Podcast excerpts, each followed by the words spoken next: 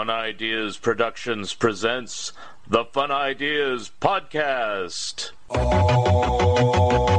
This is the Slow Poisoner. I come to you from the future with these words of warning. It's a hot horror planet. It's a hot horror planet. It's a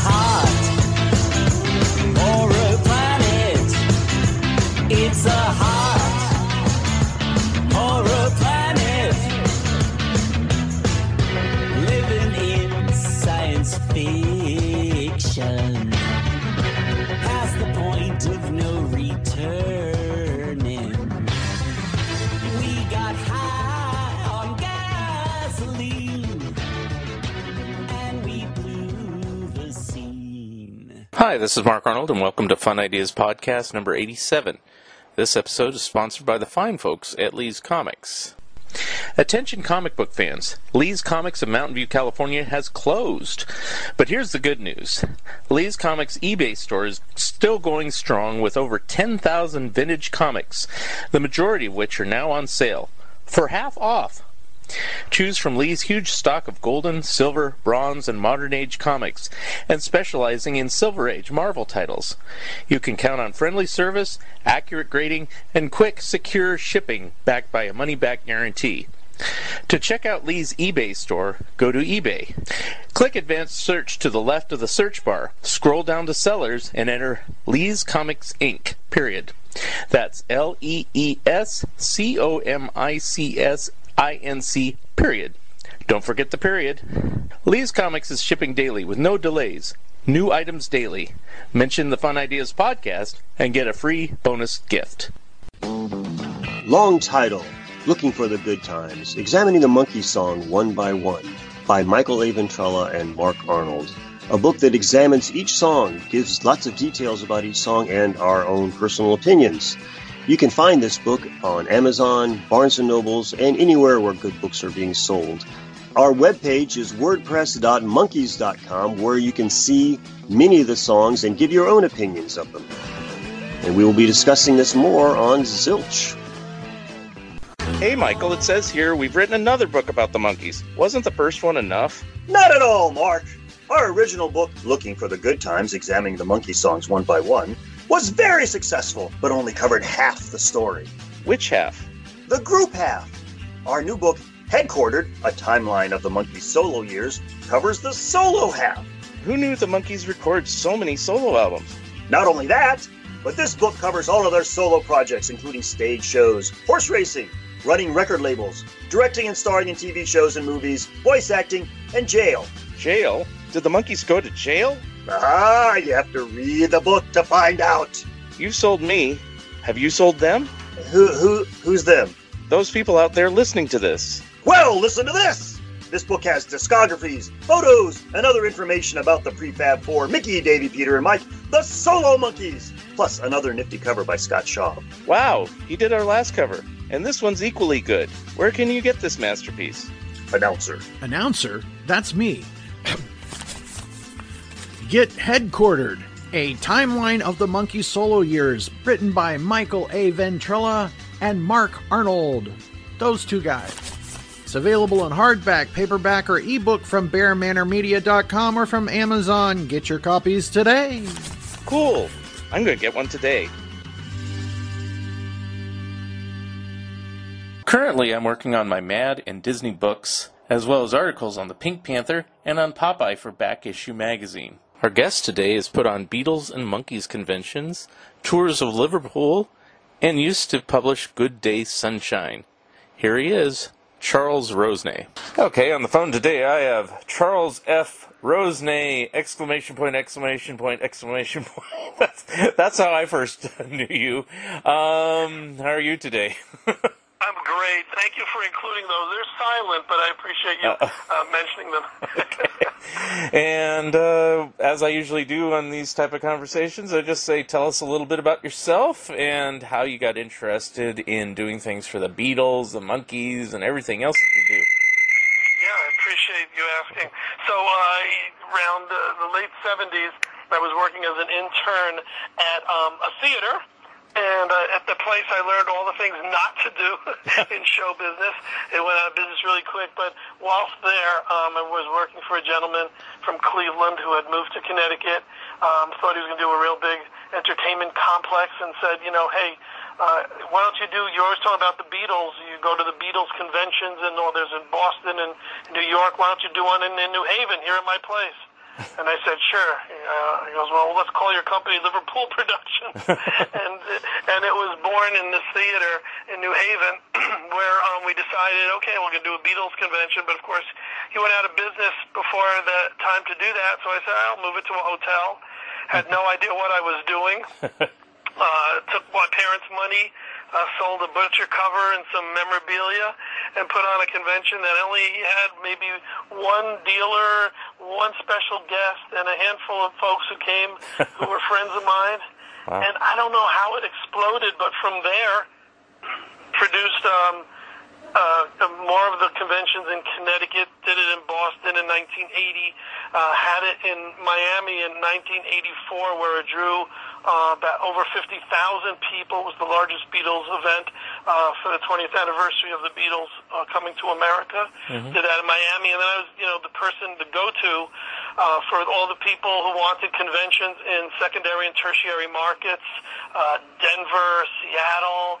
Uh, it was just really cool, upstate New York, and I was doing shows all over the place. Um, and at the same time, I was publishing a Beatles magazine called Good Day Sunshine, which I think you might have gotten a copy or two of down the road. Yes. and uh, that was from 81 on. From 83 on, I started doing um, the Beatle tours to Liverpool, um, which we've, we've done every summer except for this year because of COVID. And um, uh, being a big Monkees fan, I thought, wow, I'd love doing these Beatle conventions. Let's bring the Monkee conventions that they were having in you know a really small um, small level to a bigger level. Brought in a Peter Tork, who was the first major guest. You know, a Beatle had never been to a Beatles convention. Monkee's never been to a Monkee convention. we got Peter Tork, and then we also had Peter Pete Best from the Beatles at you know a Beatle convention. And uh, you know what? So years later, still doing the Beatle tours, still doing Beatle music festivals, and uh, you know what? This morning I was playing uh, some solo Beatle stuff for the kids, which I didn't think they knew they'd known, and they did. I was really proud of them. You know, Devil Deep Blue Sea and uh, Beautiful Boy, and some of you know thought the stuff that I thought they didn't get exposed to growing up, and they're in their teens now, and they knew every song. So it made me very proud. Very cool. now I have like a zillion questions based on everything you said. Um, uh, so I'll just kind of go through things that popped in my mind. So on that very first, Sure. that very first show you did, uh, you said you had one dealer and you had like uh, one guest. Who was the guest? I'm just curious. I was uh, afraid you were going to ask me that. the dealer, was- the dealer was Johnny O. Johnny Otero was famous for um, selling Beatles satin jackets, Oh. and he'd be at every convention, and he and he just rolled the dice and gambled with me, and we became so close friends. In fact, he came to Japan with me, and he did you know a lot a lot of conventions with me wherever I would go, and we had we did we had a few local guys. There was one guy who happened to have uh, 16 millimeter of uh, copy of Magical Mystery Tour. So I said, you know, if you let me show it, you can have a table and sell stuff. So we did. He was only one national deal. We had about five or six other Okay. exhibitors.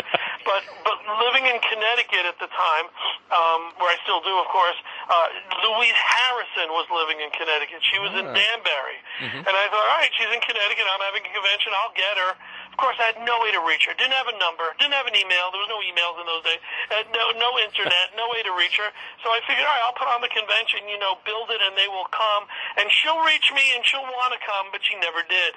Oh. So uh, we got this gal named Terry Weidman, who was the president of the Beatlemania fan club, which was a big deal at the time because Beatlemania was on Broadway, Mm-hmm. selling out, you know, being a big deal, and she was there actually the official president of their fan club, and she was my special guest. That's how it, you know. That's how um, un, un, you know. Uh, I don't know what the word is, but we were, really weren't to the point of you know where we were, where we were getting guests like Cynthia Lennon and John Lennon's sister Right. Julia and Alan Williams and Alf Bicknell and Norm Rossington and Pete Best and all those Right. amazing guests, Richie Havens. You know, it's just on and on and on through the years. But uh, that was a good spring point. You know, we had a local band. I'll tell you a funny story. We had this group called Apple, and they were amazing. You go to any club in Connecticut on any given night in those days, they were playing and selling out, and they were great. They were the best Beatles bar band that ever ever existed. And I say that because their whole repertoire was danceable. So you know wh- whether it was uh, Devil in a Heart, it was a little up tempoed, it was a little faster. They would do everything uh, to make it danceable. And I thought, great, I'm going to bring them to the convention only charging what uh, five dollars to get in, and uh, you know this is going to sell out because everywhere they go they'll promote it.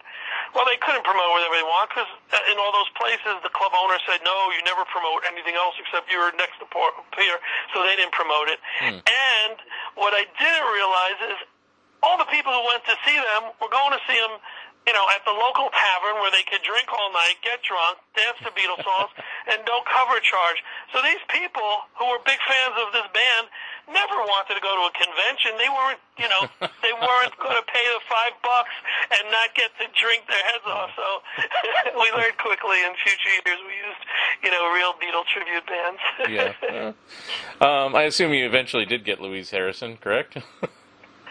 Oh, um, you know what? No, we didn't. Wow. And I'll tell you a very, a very interesting story. Louise and I, you know, of course, known each other. We were friends for a while, but she never appeared at a convention. But in the mid '80s, um, I was producing a show in Connecticut, and we had Joey Molland and we had May Pang, and but the big, the headliners was, and this was my whole advertising campaign, was uh, coming to the Beatles convention, McCartney, Lennon, and Harrison. How is that possible, right, Mark? Well, of course, well, it was, not the. It was, it was Ruth. It was Ruth McCartney. it was Cynthia Lennon, which is a, you know a big name, and it was Louise Harrison. Uh-huh. Um, but Louise backed out, and uh, it was really weird because you know we were friends, and then you know she said everything she does, she does for fans, and everything she does, she does for charity. But for some reason, um, the fans didn't matter at this show, and the fact that I was going to give an appearance fee to charity for her didn't matter. Um, I think she was told by another um, Beatle convention producer, who shall remain nameless, that if she does my shows, she may not be able to do his shows anymore. Oh, and so uh, all of a sudden, she no, didn't speak to me anymore, and she got a, I got a call from someone who represented her, who said, "I'm sorry, she's no longer available." Oh, so that kind of sucked because it, we wanted to promote it as you know Lennon, McCartney, and Harrison Yeah. at a convention, but it was still a McCartney and a and a Lennon, Yeah. and uh, so Lennon Louise good. never appeared at my at many of my shows. Any Star Starkey relatives? I no, but Okay. um, I knew Harry Graves, who was his stepdad, Okay. pretty well because in the early tours that we would take to Liverpool, uh, we'd see him, and we'd also see uh, Uncle Charlie, John Lennon's uncle. We'd see a lot, so there was a lot of really cool people who got sadly have passed away. Yeah. You know, God rest their souls. Um, but um, that was the closest we got to a, a Ringo relative. But I'll tell you.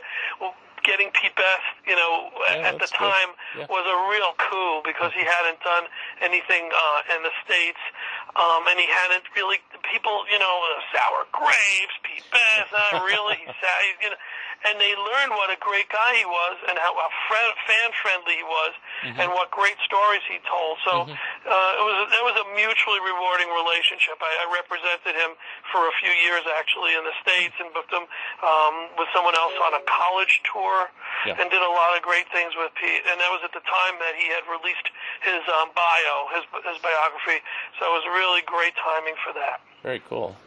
Now, um, you mentioned the shall remain nameless other conventions. I'll, I'll just uh, keep it on that level, but I mean, have you had uh, any sort of flack with the competition like that? I mean, is there a big competition to get guests, and I want my show to be the best and everything? I mean, like I'm kind of more from the comic book world, and it seems like Yeah. everybody kind of generally gets along. You know, they they don't compete tooth and nail too much for guests. I mean, everybody just does their tours and everybody shows up to everything. Sure. So, Sure, and, and idyllically, I mean that's how I would love it would be. Um, I was very close with a gentleman by the name of Joe Pope, Yeah. and Joe was the originator, the pioneer, did the first Beatles convention in America. Um, did the uh, Strawberry Field Forever Beatles fanzine, which was a big inspiration for my Good Day Sunshine. Mm-hmm. Um, love Joe, and, and he should rest in peace. Um, he did a lot for Beatle fandom. You know. Uh, bootleg, everything. He was he was the man. um, and when I first did my Beatles convention in, in you know in New Haven, I actually dedicated the the event to my you know my my forefathers. I put Joe Pope and Mark Lapidus right in my program book. Mm-hmm. And I guess without ma- I, oops, I mentioned a name. Sorry. Without mentioning names, there's people there's people who feel that, who might feel that they have exclusivity, who feel that they're the only ones who should be doing things that anyone else doesn't deserve to do. Any I don't know. I don't know. But you know, I, I was getting guests that no one else was. You know, I had John Lennon's sister Julia before anyone else, Norm Rossington from A Hard Day's Night, Pete Best before anyone else, May Pang before anyone. else. You know, I could go down the line of, of guests that I had before anyone, but uh, not because of any other reason. But I was their friend. You know, we met in Liverpool some of the times. Um, the, you know, we hit it off uh, on a personal level first. Sam Leach, you know, one of the early Beatle promoters, um, just a wonderful guy, and and you know, uh, always you know brought him over for conventions. Um, the Beatles, the son of the Beatles, tailor, you know, Gordon Millings, um, Wow. his, you know, Dougie Millings' son. So a lot of really cool people, um, and I don't think there was a jealousy that I did that, but I think that somewhere down the road, probably in in, in 2000, and in 19, I'm sorry, 1984, when I had that Miami show, and you know, 50,000 people attended. So ridiculous compared to you know what 5,000 people who Yeah. come to a normal you know three day show. Yeah. Um, and I was on I was on CNN, and I was on uh, all these channels talking about the Beatles' 20th anniversary. At that point, I was the go-to guy, publishing Good Day Sunshine, doing conventions. You know, uh, when they wanted a guest, or, or if you know if there, someone passed away, how do I get in touch with Sid Bernstein? How do I get in touch with Alan Williams? I was a media um, focal point, so they would call me and I would hook that up. So I was really tight with media, and, and I got a lot of coverage in those days.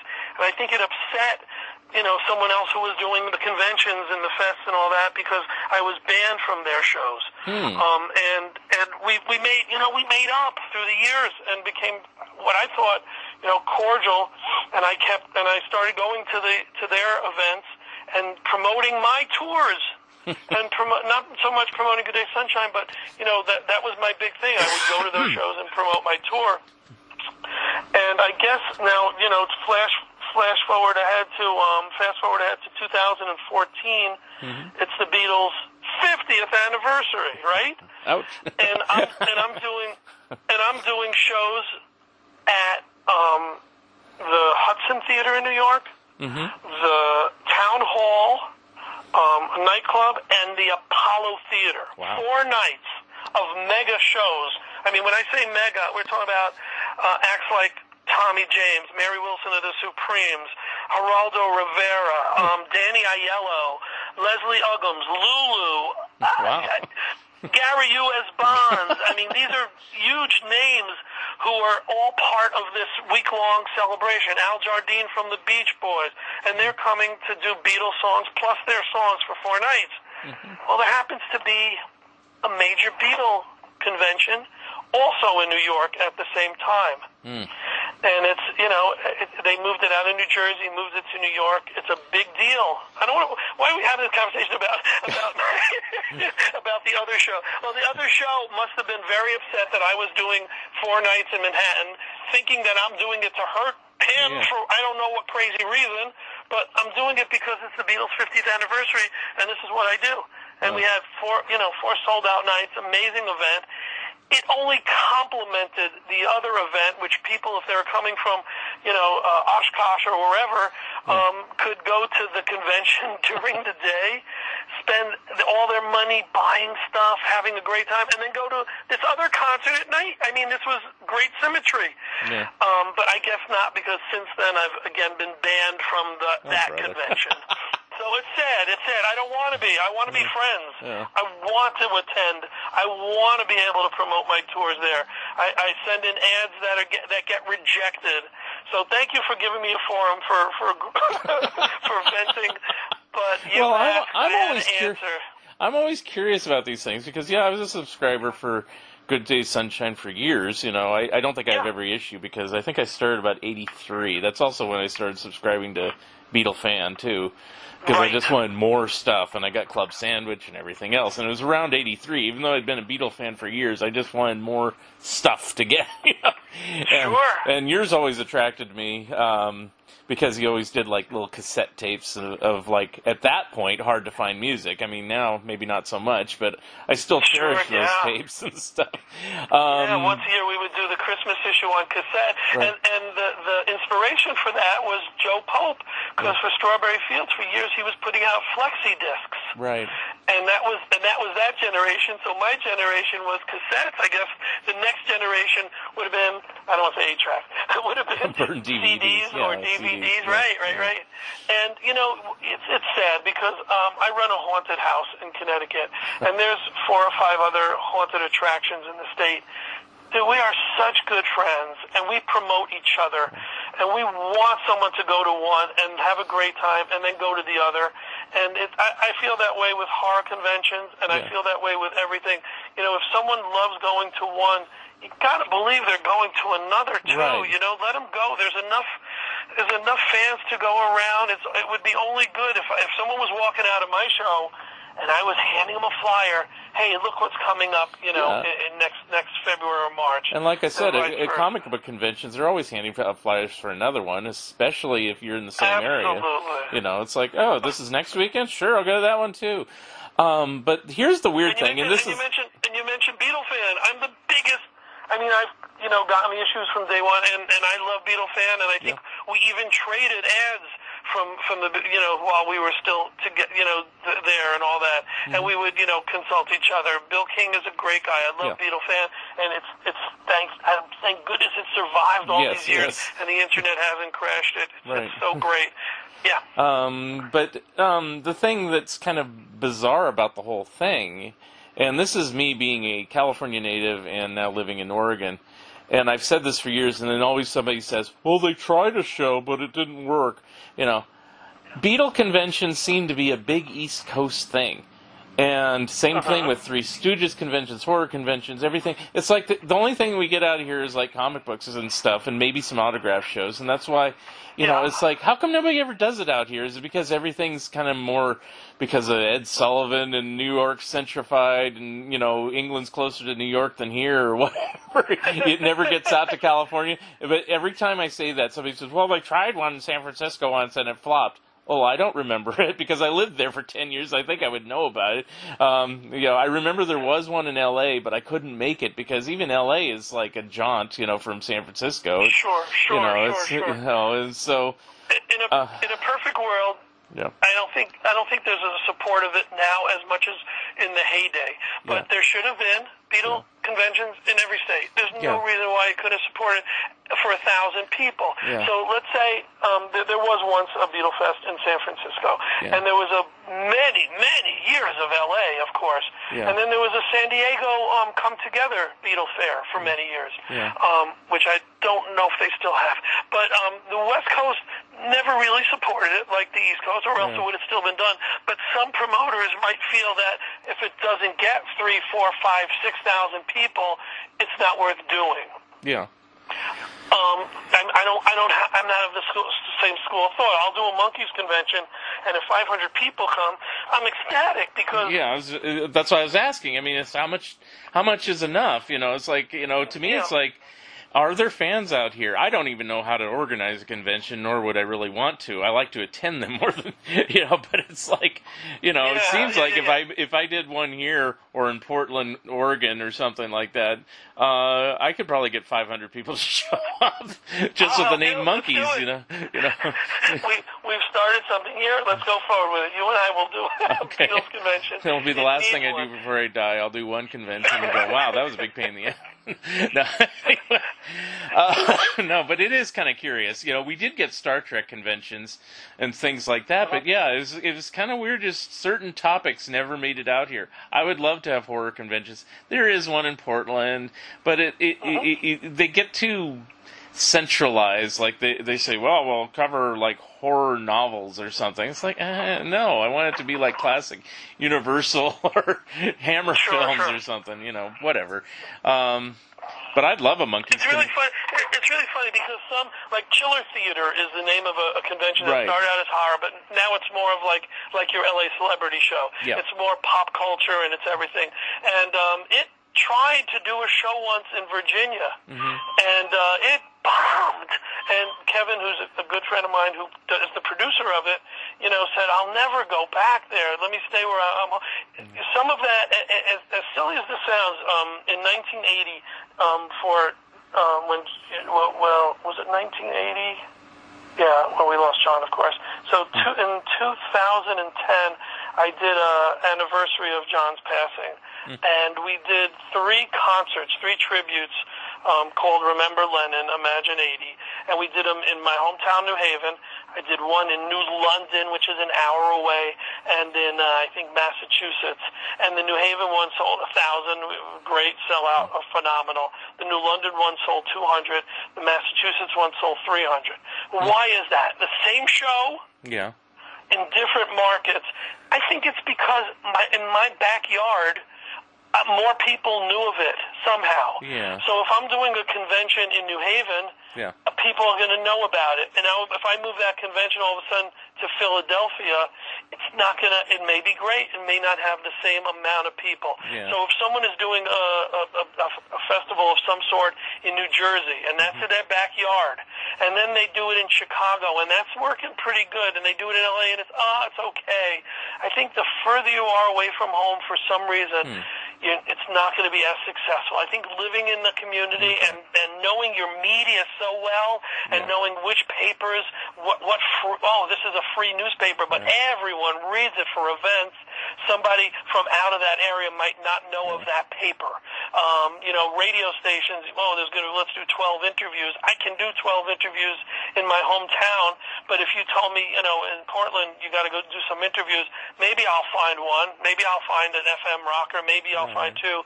But someone who lives there and knows the the um, culture and knows the community so well can find. Oh, well, there's this amazing AM oldies station that would do an interview, but we wouldn't know that. Yeah. So sometimes, you know, for an outside promoter to go to a new area and to do an event, they're, they're I don't want to say they're in a foreign land, but um, it's always works best when you're doing shows in your own in your own homestead on your own Yeah. land. It just is, seems weird that there aren't the same sort of rabid type fans like yourself, let's say, that would actually want to create a convention out here in their backyard here, you know. But I, I guess that's a difference between S, uh, West Coast and East Coast. I don't know. Um, one one of these days I'll have to just make a trip. I mean, I've been to New York many times, but never for convention or in the, the general area. It's always just been for Huh. you know pleasure. Except for once, I did do a uh, art museum show, but uh, yeah, it's like I, I just never think about. Oh, I should schedule it in conjunction with a convention and go there. Uh, you know, I just Right. you know, but I've done it here. I've gone down to San Diego Comic Con many times, you know, and things like that. Yeah. You know, so I don't know. It's just a weird thing, but ah, I can't. I can't put my finger on it. Um, now, mo- moving back to your publication, there, I'll talk a little bit about that. So, how did you, you know? Obviously, Beatle fan was already underway, and a few others, and I think Beatles Monthly had come back, and a few other magazines. Did you? What prompted you to start Good Day Sunshine? Did you think, oh yeah, there's ten Beatle magazines, let's have another one? So prior to starting it, people were always saying, "Why don't you do a Beatles magazine?" And my answer was, "Why should I? There's so many out there." Yeah, yeah. but I'll tell you, um, it got to a point. So here I am. I'm doing conventions for three, three or four years. yeah, Um, I'm, I'm building up this amazing network of people who they come to my convention and we're friends and we're and we're pen pals. What pen pal for your listeners who don't know what a pen pal is. this is pre-email. when you wanted to communicate with someone who was in Springfield, Massachusetts, from New Haven, Connecticut, or Bronx, New York, or or, or um, you know New Jersey, you, you had to send a letter um, because because calling them would be uh, ten cents a minute. And forget that; that's a long distance phone call. Right. so you so you you know do the twelve cent stamp, and you'd write a letter, and you'd send a little Beatles clipping or something. And I was literally spending four or five hours a day writing to these people who were fellow fans who had come to conventions or asking what. And I thought, wait a second, wait a second. I heard about this little Beatles fanzine because I was subscribing to everything. I was getting all of them, but Joe Pope's had been in. Um, really stopped happening. It Yeah. really, really disappeared for a while. Yeah. And this magazine called Good Day Sunshine out of Puerto Rico um, was going out of business. And, and I said, well, I'll just take it over. I don't want you to lose your subscribers. I don't want it to disappear. I love the name. And I said, can I change it to Dig It? I wanted to call it Dig It because I thought Dig It was a great title of a magazine, um, which someone who sees it will understand if they're a Beatle fan, the connection. But if they're not a Beatle fan, ah, cool, I can dig it. It's a nice name for a rock and roll magazine. So that gave me, you know, the possibilities of expanding in the future. Well, long story short, she said, no, if you can take it over, it has to be Good Day Sunshine. I said, okay. Took it over. Um, we had an agreement she sends me her subscriber list, and it was 26 subscribers. Oh. I thought, wow, I'm going to be starting with, you know, four, 500, whatever. And, and that was some of the zines who printed, you know, at home in those days only had 20 or 30 subscribers. Yeah. And I thought, well, that's okay, because I have 20 or 30 friends who are pen pals. If I have 50 or 60 or 100, that's great. I don't have to write separate letters because I could keep them up to date with the with the Good Day Sunshine uh, forum. And while it made sense because the first page of every issue was my letter. Right. And it told what I was up to and what I was promoting and what I was doing. And it was basically the same letter that I would have probably written 20 or 30 times to different people. So that was the genesis of Good Day Sunshine was to, to be in touch with all the fans, not having any idea that it was going to explode into, you know, five, ten thousand. You know, we were, so, we were in every distribution. We were in every Tower Records. We were Yeah, in every Barnes that, and. Noble. I had no idea it would be, it would become you know the biggest part of what I do. Now, mind you, I'm a full time a party DJ. I'm producing conventions. I'm producing tours. I'm starting Dracula tours. I'm starting ghost tours. All this, I'm taking care of elderly parents. And I'm publishing a magazine. You've published books. You know how much time goes into. Now imagine putting out an 80 page or 100 page magazine or book every other month. Yeah. Uh, uh, I never even did that. I mean, I did my Harveyville Fun Times for 21 years. It, I think the biggest issue might have been, uh, well, the last ones were bigger, but the uh, the when it was quarterly was uh, like 36 pages, but most of the time they're like 20, 24 pages, and uh, it was quarterly. It wasn't bi-monthly, and it's like, Oh. I, oh, and I said, wow, and I think you were doing it all by yourself. You didn't have a big staff or anything like that. You might have had. I had some- my I had my parents, Okay. and sometimes friends would come over, um, and we'd hang out, and we and we'd play Beatles videos, and and what would we do? I would spend two months finishing the magazine. I'd get it to the printer, and I would go. Ah, I would relax for a day because the next day I had to start addressing 2,500 envelopes. Oh, jeez. So until we got computers that printed them out, I would hand address every envelope, and then we'd send them out. And then and until there was bulk postage, Yeah. you know, and even bulk postage was a horror because you'd have to separate it by zip code and sort it and get these issues out. Well, anyway, finally it came to a point where I, I, I couldn't do it anymore. My po- folks were really getting on age. Had to take care of them. I had a DJ company where I was working every weekend, but I had like 20 guys under me working seven nights a week. It was a real, a real huge thing. We were the largest DJ company all New England. Really successful on that end, and that was kind of paying. That was subsidizing for GDS because Oh. Good Day Sunshine was never made money. Yeah. You know, you know, by putting out a publication regularly, you're doing it for the love of it, and you're doing it for co- continuity. And a great guy by the name of uh, Matt Hurwitz, you know, who was my best writer, um, did these amazing collectors columns and great stuff. Said, I don't have anything in my life. I will take it over. And this was like a mazel tov. I'm so happy. Finally, someone is going to take this over. You know, it's going to be uh, the higher quality. Every color, cover will be color. He's going to continue the thing. And I think we put out a few more issues, and he said, "I can't take it anymore. Yeah, I'm allergic to I'm allergic to the computer screen. It's too much for me." and and GDS unfortunately, you know, fell by the wayside. And um, but it, it leaves great memories, amazing issues, history. You know, every issue had the most. Bill Harry would contribute to it. There was just Right. amazing, amazing articles and photos, and I'm just very, very proud. Uh, you know, of the 20 whatever years that we did it I it was for. gonna say, do you know the number of the last issue? I don't even know if I was subscribing to the bitter end. I, I remember Matt taking over. Now that you mention it, but uh, do you know how many issues got out ultimately, or no? I don't. I want to Okay. say. it was over a hundred. No, I really. Yeah, I would guess. I hope we hit 100, because if not, we should go back and make sure we did. do one last issue. Yeah, I didn't make it to 100. I got to 75, and I said I got to stop. You know, it's like, um, Yeah. but yeah, that was after 21 years. I don't know. Uh, what, so when did you take it over? Uh, you said you took it over. So what was your? I started it. I started it in the beginning of 1980 was when I said I was going to put it out, Okay. and then uh, we had a the huge issue number? convention. Do you remember the issue number of that one? Well, well, well, we started at one. Oh, you started over again. You just got the name. Okay. Yeah, yeah, I yeah, yeah. just We started at okay, one. Got it. I got it. Okay. Because I wasn't a subscriber wanted- then. Like I said, you know, if you're like in the comic book field, you know that you always want to start with a number one. yes. Which But causes great confusion too in being in the comic book field. It's like I got 37 Superman number ones and only five of them are worth money. Which ones are they? You know, it's like you know. I get all excited. Oh, Wonder Woman number one. I'm so psyched. And I open it up, and it's you know it's 2015, and it's worth a dollar ninety nine. yes, exactly. it's worth less than the cover. right. But uh, yeah, that's Um, the that's um, the case, and it's like, oh, geez, just do legacy numbering, please. You know, it's like, okay, I get it. Okay, all right. Yeah. but uh, yeah. But but Good Day Sunshine. Um, we had a major Beatles convention in October of that year, Mm-hmm. and this is the, the the saddest part. We did a birthday card for John.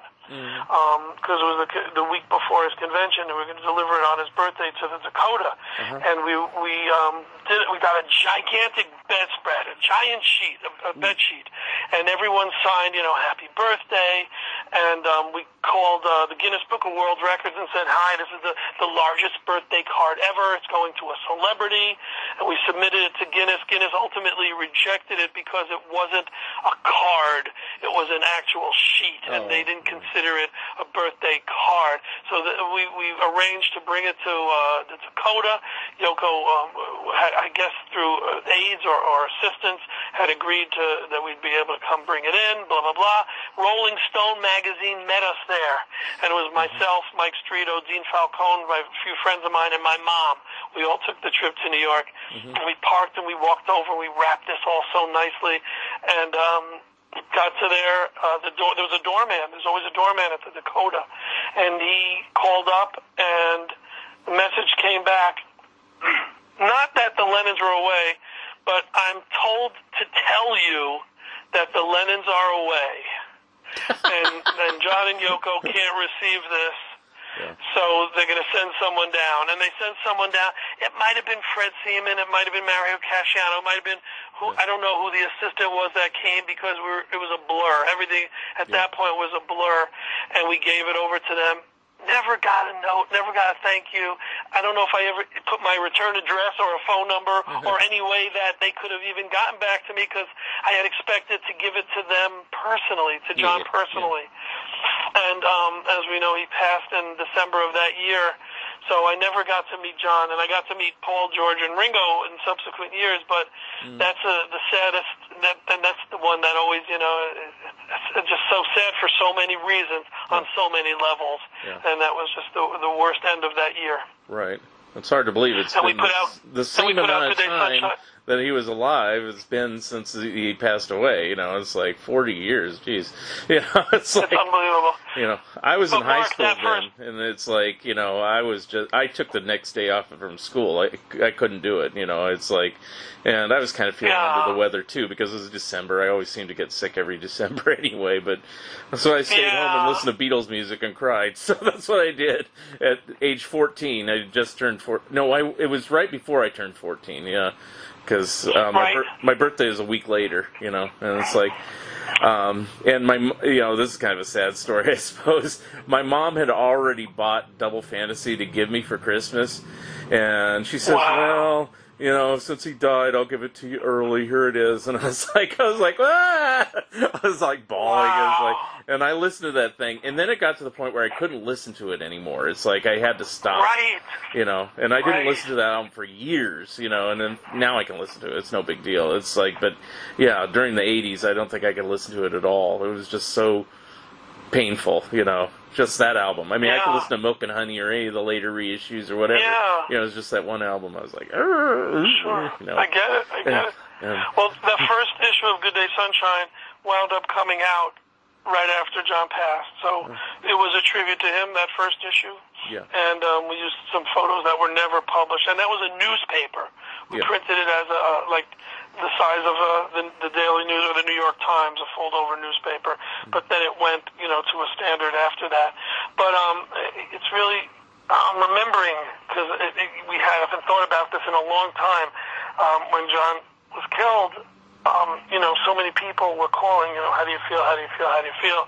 And I didn't sleep. I did not sleep because there was endless calls, but it was also the media calling, can we interview you about this? Can we, inter- can you get us Sid Bernstein? We want to talk to him about this. Can we get May Pang? They were calling me, so I was like, this is, no, no, I don't want to talk about, I don't want to do that now. yeah And about a week later, I had a meeting with my Capitol Records rep um, in, uh, in in Hartford, Connecticut, because I was a freshman at college and I was on a radio station, and mm-hmm. I was the music director. So I would meet with some of the reps to get music, mm-hmm. and we'd gone on the way there, and we're listening to the radio, and Starting Over came on.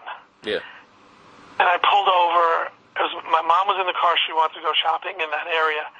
I just started crying because it, it, it hit me. It took a week, yeah and I, I I wasn't listening to it, and it hit me, and it just oh it was so so so strong. And I thought, no, starting over. It's it's he's not. It's just the opposite. Yeah. You know, there's no tour, no more. It was just so overwhelming for for a while there. And you know, you know how people lose someone, and and everyone grieves differently. But sometimes it kicks in. Uh, you don't know when at a later time, and that's that's what happened with with John for me. wow yeah Yeah. and yes, strangely enough, he's the only one I have his autograph because I got it in some sort of contest. And I was thinking, was that through Good Day Sunshine? But I don't know because I was, I think it was through another one. But it, did you used to run little uh, drawings where people would win little prizes, or was that one of the other uh, fans? I did, but I don't remember ever giving away a Lennon autograph. Yeah. I know I had plenty of them because my friend Mario Casciano, um, for some reason, he, he was a assistant of John's, and he had a few of those. Listen to, remember, listen to this poster, listen to this bumper Yeah. sticker. It was a John Lennon, you know, one of the albums. I think it was Walls and Bridges. Listen to this, and he had uh, given me uh, one of them for myself, and I think one to give away. Yeah. But I don't remember unless it's that. Yeah, well, it's not on one of those. It's actually it was um, uh, written on a piece of an envelope, and it says John Lennon seventy five with a little sketch. And it was like it was just a random drawing of all subscribers. Uh, You know, I honestly don't remember if it was Good Day Sunshine, but it's still a cool story, so I'll tell. It. anyway, so That's great. uh, they uh, did a random drawing, and uh, I actually had to pay for it, you know, which is kind of bizarre. But it was only twenty five dollars, and I said, you know, even if it's fake, it's only twenty five dollars, you know. But I legitimately believe it's really his autograph because I've compared it to other things and shown it to people and stuff like that. And it was the way Lennon usually signed. He'd put a little cartoon of himself or sometime with squiggle, Ono yeah. or something, and he put the date, and so it said John Lennon seventy five. So somebody obviously got his autograph in nineteen seventy five, you know, and it's like, you know, you go, hmm, you know, kind of It weird thing. definitely wasn't us. I know I definitely never charged twenty five dollars for Yeah. a prize winner. Yeah, it might have been one or the other. Like I said, I, you know, after his death, you know, it's like I just went Beatles nutso even more. I mean, it's like I had already Yeah. gone Beatles nutso because you know there, you know, I, I became a Beatles fan in '77, and so everything was like Saturday Night Live, and you know the boat people and Kampuchea Sure. was like, oh, they're gonna get together again, and so I got really excited about it, you know. And, and it's like, and then when Lennon started putting out new music, and they rumored, oh, he's going to tour in early '81. I go, okay, I'm going to go to this. You know, I don't know how, but Yeah. I'm going to go because I was pretty young still. You know, but it, it's like I ended up seeing the Rolling Stones in '81, so it wasn't like I couldn't go to concerts. Just, you know, right, but, right, sure. you know, but uh, it's just weird looking, listening back on it and everything like that. And it, but it it kind of changed everything after that. You know, and I even tell that. Let me ask you about this because I tell people this, especially younger people, and they don't get it. You know, that there was a time like in the late '70s where the Beatles were kind of considered really passe, and nobody cared about them. And uh, you know, I always say is proof of that is when Ringo did his TV special in 1978, and they actually had to hire people to be like fans. Yeah. you know, and it's like there was just a brief moment in the late 70s where nobody really cared about the Beatles. Uh, That was old news. I mean, people cared more about the Bee Gees even because they did Saturday Night Ah, Fever and stuff Ah, like so that. I'm going to answer that. I'm Yeah. going to answer that, Mark. Yeah, So I think that this this um, Sergeant Pepper film yeah, with the Bee Gees um, actually uh, gave the whole Beatles world a curveball because you're also talking about a time where the Beatle fanzines were pro- proliferating, where conventions were sprouting up, Yeah. um, where uh, Beatlemania was now on Broadway and selling out at the Winter Garden Theater. Um, so, yeah, was there a lull? Perhaps, but I think that was all a lashback from the Sergeant Pepper film because at the same time, one of the most brilliant films of all time came out um, by Gale and Zemeckis, and that's I Want to Hold Your Hand, Oh, yeah. starring you know Eddie Eddie Deezen and and a cast of great characters, Wendy Jo Sperber, and you look back on that, it's one of the best. It's so funny, it's so forgotten, and it's because of the Pepper film. Um, that Sergeant Pepper film was so banned by critics, was so that that perhaps you know then Ringo does yeah Ringo does his Prince of the Pauper sh- movie, and and yeah maybe that's why there's a bunch of things that really fall by the wayside. But that was such a f- short short time that Yeah. that was the Yeah. case. Yeah, but I think that's the reason, and it's so silly that something like that would affect, you know, the real thing. Yeah. But it, it really did, yeah. Yeah, but I, I think even the solo records of all of them, except Lennon's, because he was on the hiatus. You know, you know George's George Harrison didn't sell as well, and like uh, Back to the Egg didn't sell as well, and of course Ringo tanked with Ringo the Fourth and Bad Boy and things like that. And it's like, well, they're still the Beatles. That's what I was thinking. It's like, why can't they, you know, sell a little bit better? And they were selling just a few years ago. What happened? You know, I didn't understand all this. You know, because I was a teenager. Yeah. I was a young teenager. You know, when all this was happening, and it's like I liked him. Uh, We used to have this thing in sixth grade where we could, uh, on Fridays, they allowed us to bring records to school to listen to. And I'd bring stuff like the Yellow Submarine soundtrack, and everybody'd say, I don't want to listen to that. And then, you know, so I'd take it home, and everybody would be playing Saturday Night Fever for another week. And it's like, oh, geez. You know, it's like, I like that album. I don't love, love, love that album even now. You know? You know? It's like, can't we Yeah, listen to something a- else? You know, it's like Beatles are old. Who cares? They're, you know, that was so ten years ago. Uh, You know, it's like, uh, I like Yeah, it. well, radio radio was very different then, and Yeah. I, I'm a big proponent, you know, being someone who's you know been a DJ many years, uh, of something called the career hit. Yeah. And if you look back on some of the people who had you know amazing monster hits, and then their follow-ups were okay, but it was still a hit. Yeah. Um, that would not have been the first hit, or would not have been a hit years later. Yeah. You know, so uh, Ringo's album, if Oh My My is a hit, but if that comes out on Ringo the Fourth or Bad Boy or anything else, not not even going to chart. Right. Whereas whereas um, maybe a man like me, Yeah. uh, if that come if that comes out on the on the Ringo album that has all the you know great hits, Yeah. it might be a hit. Or Right. if Six O'clock is released as a single from that album, it might be a hit. So Yeah. a lot of it is, is is the career and the timing. Yeah. You know, that's why that's why so many people, you know, one one hit wonders. I worship one hit wonders Yeah. because they've never they were never able to capitalize on that amazing success of that one unbelievable song and even turn it into a, a follow up hit. You know. Yeah. Although I will have to say, well, now we have Sirius and things like that, but you know, just regular, I guess they call it terrestrial radio when it's just over the air radio. Um, Yeah. you know, it's kind of weird. Like, even though McCartney has had 50 years of hits, they tend to just play Beatles stuff and maybe I'm amazed. And sometimes you might hear Band on the Run on the radio.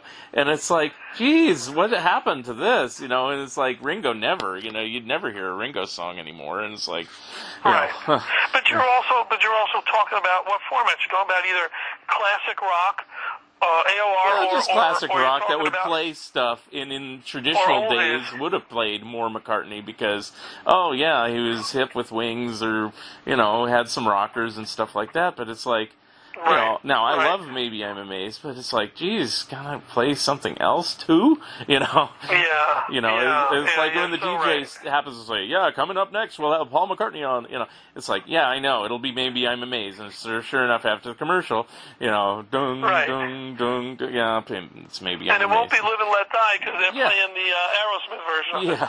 Yeah, or the Guns N' Roses version. Yeah, yeah. I'm sorry. I'm sorry. Right, Guns Yeah. N' Roses. I'm thinking of Come Together. Yeah. You'll hear the Come Together Ex- by Aerosmith and exactly. the Guns N' Roses Live and Let Die. Exactly. Right. Right. Right. Right. And it's You know, like, Paul- uh, go ahead. Paul put out the the new album, you know, uh, whatever how many years it's been now, um, great stuff on there, Yeah. and the album went to number one and all that. Mm-hmm. But who was playing it? Terrestrial radio really wasn't playing it. No. And, and it, you know, you, you put out whether it's Elton John or Cl- Clapton doesn't record, you know, it's any of those people who are legends of, of multi generations. Yeah. And you think, well, Paul McCartney des- you know, deserves to have a hit. You know, listen to all this great stuff. You know, Egypt Station. It's, there's a lot of Yeah. great stuff on there. The terrestrial radio will not play it. Yeah. You know, it doesn't. It doesn't It's- have the bass. it's so it weird, It's yeah. not. It's not rap. I get it, and it's it's it's, it's what it is. It's sad, but it's what it is. You know. It just reminds me of that um, uh, story that happened a couple years ago, or maybe four or five years ago. But uh, you probably remember this. It was in the news, and uh, McCartney was going to go to some party uh, with Beck and a couple others, and they were turned away. and McCartney right, just quit. an He- Oscar party. Yeah, and he just quipped. Yeah. Uh, you know, it's like, well, we'll have to record more hits, you know, and it's like, well, you know, he has a point. point, and I think this was before he did Egypt Station or even knew, so it might have been a few years back, you know, and I go, wow, Yeah. so it must have affected him a little bit because he's had two decent albums in, in recent times, although his voice is not as strong, you know, but, you know, I still, Right. I still support him and everything, and I love, you Same know, here. the compositions and, you know, the musicianship on all of them. Um, but it is it is really weird, you know. And I noticed this like I was literally looking up something about Sonny and Cher because I got some DVDs and stuff like that. I was looking at Cher's discography for an example. And Uh-huh. during the 70s, when that show was on the air, the Sonny and Cher Comedy Hour, all her albums kind of tanked, you know, and some of them didn't even chart. I mean, Yoko Ono charted better than her. and it's like, and I'm like, this is Cher. And then now, in the last 10 or so years, whenever she's put out an album, which is not as frequent as she did back then, you know, they hit like Yeah. number three and number two, and, you know, McCartney's Egypt Station hit number one. And I go, how does that work? Is this rigged or something? I mean, it's like they're not playing it on the radio. And do just enough fans buy it that one week to get it to number one, and then it drops off the chart the next week? I don't, I don't get how that works anymore. Well, did, didn't, didn't Egypt Station? Maybe I'm wrong. That maybe wasn't Egypt Station. that one But, did uh, go to Prince- one. It was his first number one since Tug of War. They made a big deal about it. You know. Right, but was that tied into a tour with a digital Well, download of some sort? Yeah, but I mean, McCartney's always touring the last twenty or so odd years since '89. You Right, know, it's but- it's it's not I like thought, a big I thought, I deal. thought, no, but Mark, I thought when you bought a ticket, you also got the album Oh, well, maybe because I haven't gone to a So- so McCartney Prince- tour for years because it costs too much now. Yeah, no, but Pr- Prince Prince actually pioneered that many years ago Yeah. uh, by giving an album away with ticket sales, and as such, it's counted as a sale, and therefore it's uh like a given to shoot to number one. Yeah. And not a lot of artists do that because for whatever reason. But I think I I, uh, I hate to say it because you know he's he's one of the deities to me. But I think that was what happened with a recent Paul album, and Yeah. that um, it may have been the case because every ticket that was sold included. Um, that and, and when it's reported, it's reported as a dollar or whatever Yeah. as a record sale. Right. So so it, so if it goes to number one, it, it sometimes it's because of that, but it deserves to go on to number one on its own merits. Oh, I just yeah. don't know if there's that many people who are still down, you know, of a certain age. If you're if you want McCartney music, you either want it on vinyl or CD. You're not going to download it. And Right. if you look at the charts, you know what's number one is downloads. Yeah. So it's it's it's, it's and crazy. yeah, and nowadays, if you're just getting into McCartney as a solo artist, you'd probably be more likely to get a compilation like Pure McCartney over a brand new album that's untested and unknown, you know, or whatever. Yes, I don't know. exactly. Yeah. So, but they they So did that recently with that Monkees album, the Monkees uh, Mike and Mickey tour. That one was a Yeah. a, a ticket tie-in. And uh, but, but it didn't go to number one. it did chart, but you know, it was It, it did chart amazingly enough. yeah. So I guess and, that's uh, something. and it's, and it's, it's a great, great live album. You Yes, know, they yeah. they say finally a Monkees live album. There's been a bunch of them. Yeah. obviously. Yeah, but I get what is a- Sandoval's saying about it. Andrew Sandoval. You know, he, he says This, this one counts. it, this one counts only because they actually set it up to do it instead of just like, oh, let's plug into this the mixing board and see what happens. You know. Correct, Yeah, right, so I get it. yeah. I get it. You know, but I still wouldn't tout it as the first.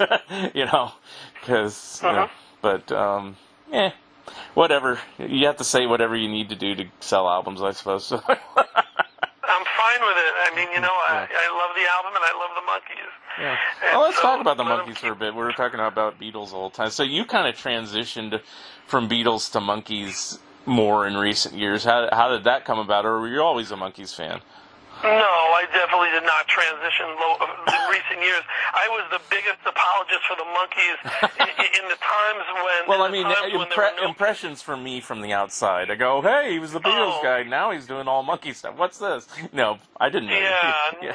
no, and, and and I got really, I would always get very defensive of that Mm-hmm. because you know if if I, people say, oh yeah, he made monkey money on the Beatles, now he's doing the Monkees. It makes no sense because if you want to make money, you're not doing Monkees. Do Elvis, you know, do something that's do Michael Jackson. You know, it didn't make sense. I did Monkees because I was a first generation Monkees fan. When mm-hmm. Pepper came out, mm-hmm. I didn't I didn't get it. I listened to AM radio. Mm-hmm. Uh, th- you know, it didn't list the, the the songs on the album. I didn't know any hits. I, I I didn't I didn't get Pepper when it came out. I got the Monkees albums. And I love the Monkees, and of course, you know, I, I, I it, it wasn't long before I got back to the Beatles, but I kept playing Monkees. And when there was this group Dolenz Jones Boyce and Hart. Why can't I see them? Where are they? Why aren't they on TV? Right. You know, and I, I, I there was no way to keep in touch with what the Monkees were doing except through this fanzine called Monkee Business Fanzine Yeah. out of New Jersey. And come to find out, this gal Maggie McManus putting on these little conventions in Trenton, New Jersey, where I can actually go. And I go one year, and another year I go, and I bring, you know, I had endless Monkees convention, uh, no Monkees memorabilia and records and all this. I sold everything. I couldn't believe that I would put a picture of the Monkees that I clipped out of a magazine and it sold. It was like mm, this never happens at Beatles shows. Um, and I said, and I said to Maggie, you know, I do the Beatle conventions.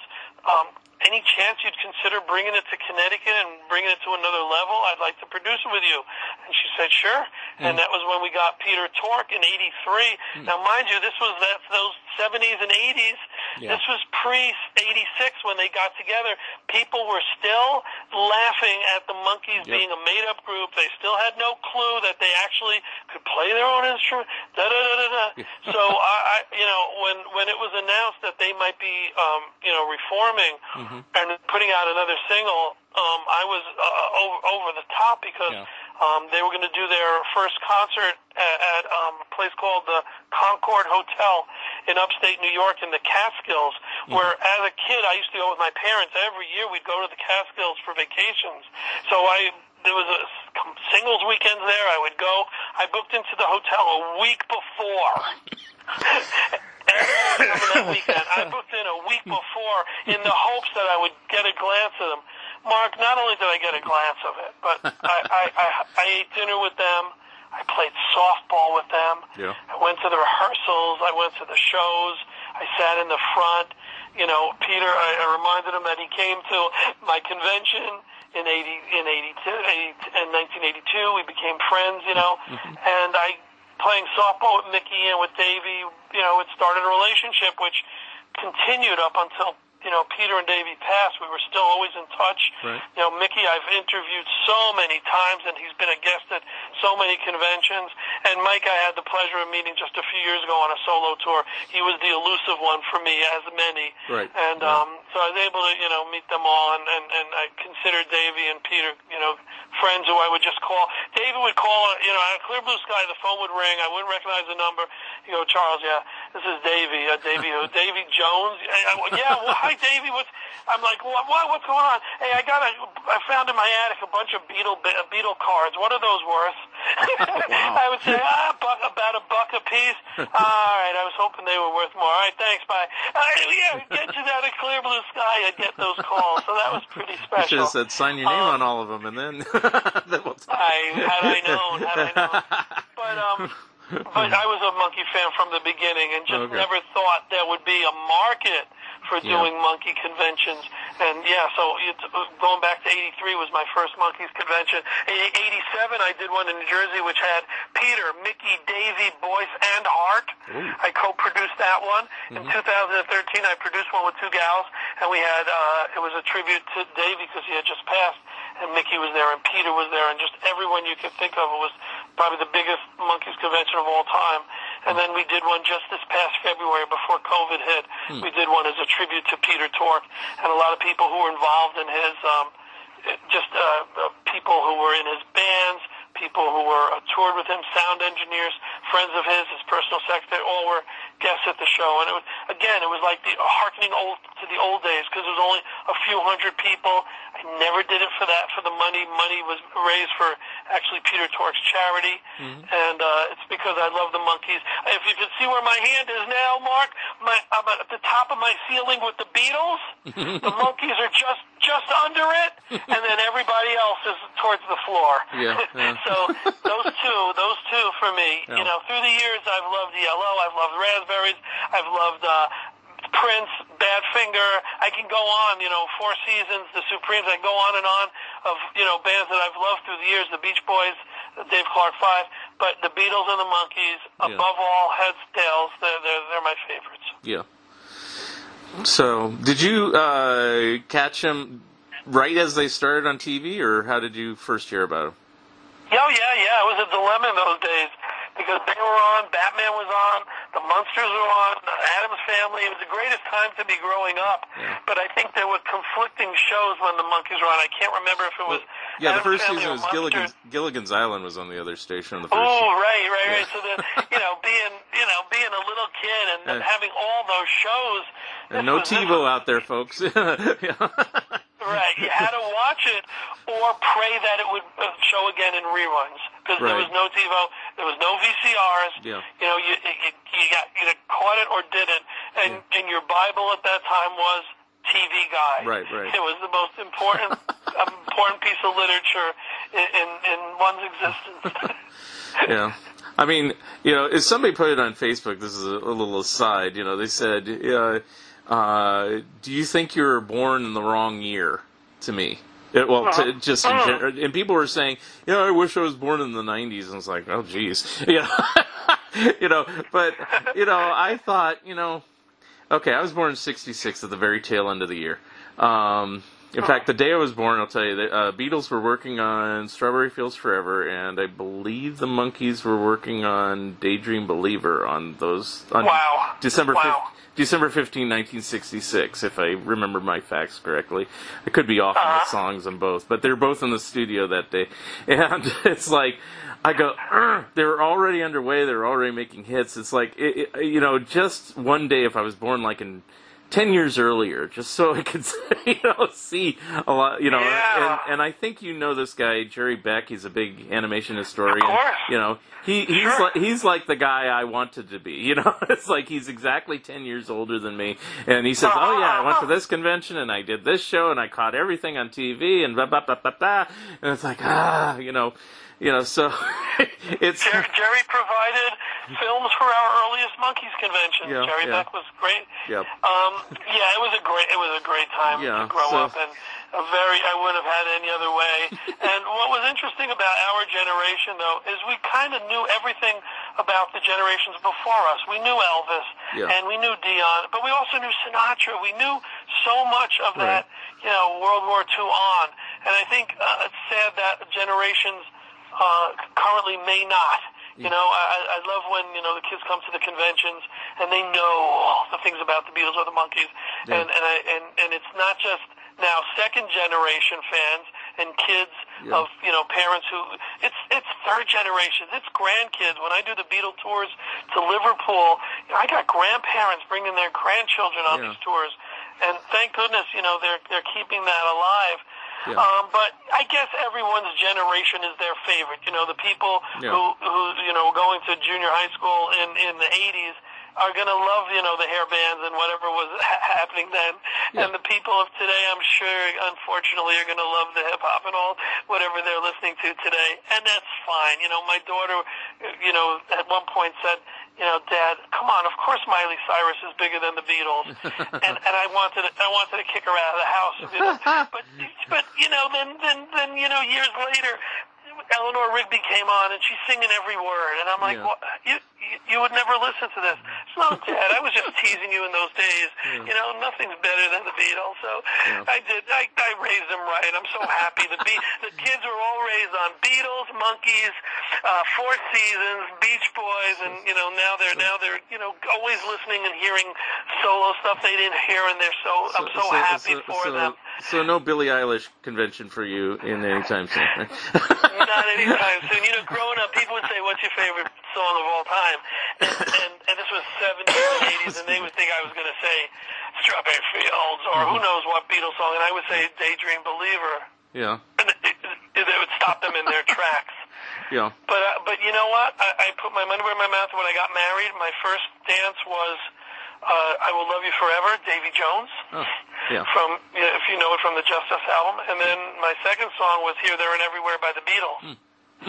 so you know, it could, could couldn't leave out a Beatles song because that's that was my favorite. I always said growing up, if I ever get married, that would be my song. But because I proposed to my wife at a Davy Jones concert, and he asked and he asked her to marry me on my behalf, and then he played that song, that had to be our wedding song. Right. So that's a little great story to share with you.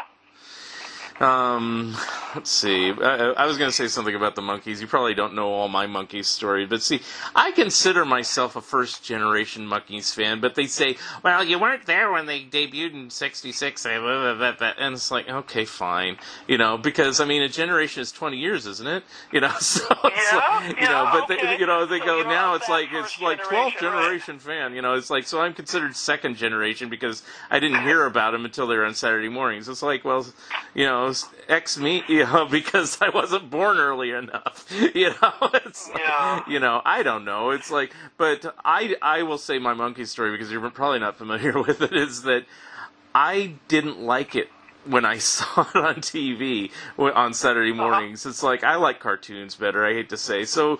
Having live Yeah. action men jumping around and acting like fools as a little three and four and five year old, I was like, I don't get it. I don't like it. But I did like the theme song. Uh, so I would watch the theme song on Saturday mornings, and I'd see him, you know, romping around and everything like that. And as soon as the show started, I'd switch the channel or turn off the TV. now, Monkees fans will probably say sacrilege, sacrilege, and it's like, well, at least I like the theme song. So, uh, but I will tell you this: it's you know I was probably younger than you when Monkees debuted. Uh, when I saw it on a Saturday morning, it freaked me out when they're pushing uh, Peter around in the bathtub. That really freaked me out as a little kid. I was like, "What is that?" You know, because a lot of pushing. They were pushing him around in bed. Yeah, that freaked me out too. It's like that's wrong. You can't do that. You know, it's like he's out in public naked, and this is even before streaking. And so I'm like, no, you know. And so the show freaked me out, so I couldn't watch it for years. Oh, that's so funny. I never heard that story. I Yeah, so, I mean, that. it's like, I so- Guess, I guess if you're a little older, all that irreverence and the fact that they're pushing a bed down a, a busy street, you know, that's oh my God, they're anti-establishment. That's cool, Yeah, I don't know. It- It's, it's, so I, I, you know, but I heard the music on the radio, but it didn't go, ooh, Monkees, I got to hear it. It it just was Yeah. like on the radio, you know, just in the psyche. So you know, and they only played the big hits. So you- you'd hear "I'm a Believer," Yeah. "Daydream Believer," and "Pleasant Valley Sunday," and the and maybe the theme song and and Clarksville, and that's about it. You know, and it's like I remember getting little like I, I got toys once that had like Monkees prizes, and I'm going, eh, you know, and it's like they're so ugly, you know, and, and it's so during the '70s. I, I remember when Boyce and Hart, I mean, uh, Dolenz Jones, Boyce and Hart came out, and I was like, yeah, whatever. I, I remember that Mickey Dolenz record commercial that he did in the early '70s, which is still kind of funny. It's on YouTube if you haven't seen it in a while. And I go, Yeah, yeah. but but you know, it's like you know, I just these guys are weird. I don't like them at all. and then what changed me on it was Nesmith when he put out Elephant Parts, and then su- suddenly I said, "Oh." Well, this guy has talent. I wasn't converted over to being a Monkees fan immediately. I was like, okay, Nesmith has talent, the rest of them don't. and, and then slowly, um, it, it was like right after that, um, uh, I, you know, I got.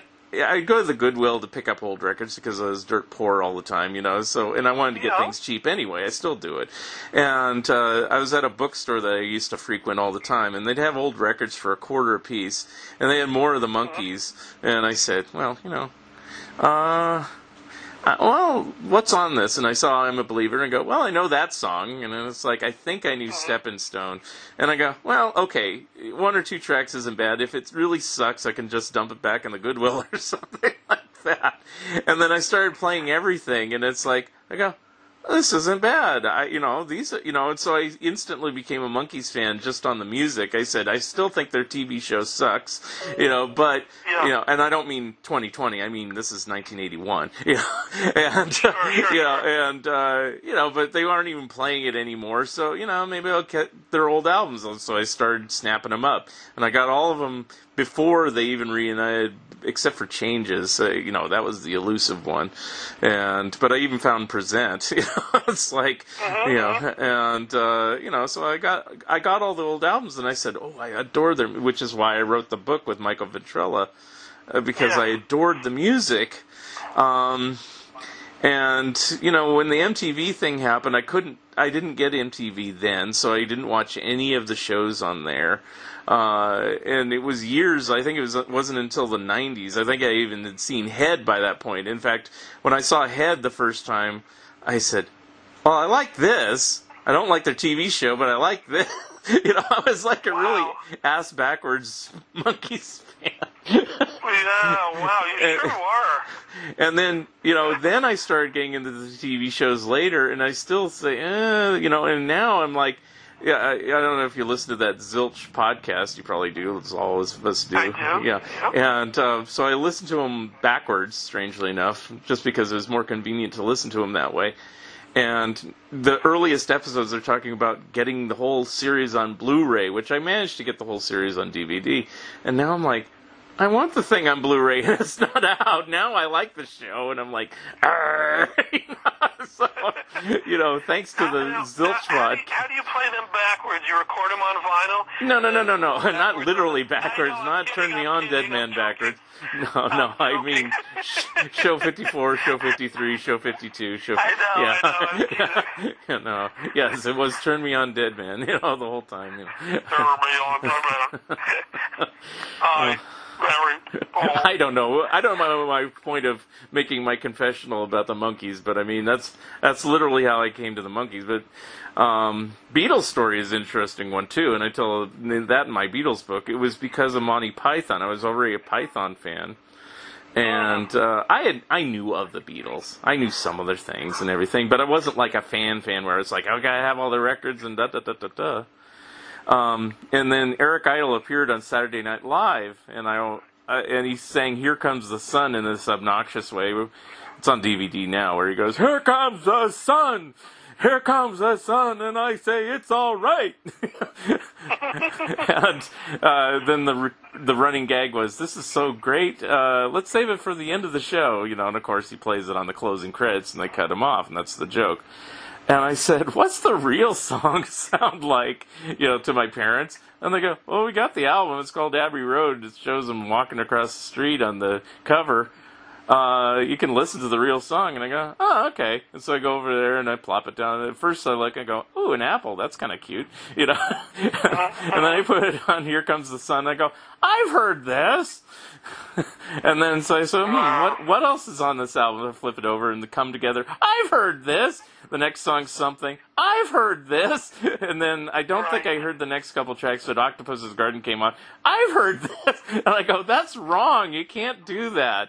You know, it's, uh, you can't have so many hits on a just a regular non greatest hits album. That's how jaded I was about the record recording industry. that you couldn't have Yeah. four hits at least on a record. But, but I was instantly turned on. I got Beatles books and I started buying the other albums, and I didn't know what to buy because I wasn't sure what I had heard before. So you know, I I generally gravitated towards the later albums if they're you know because I said, well, if Sgt. Pepper stinks, at least it has a neat cover. If Magical Mystery uh-huh. Tour stinks, at least it has a, a booklet inside.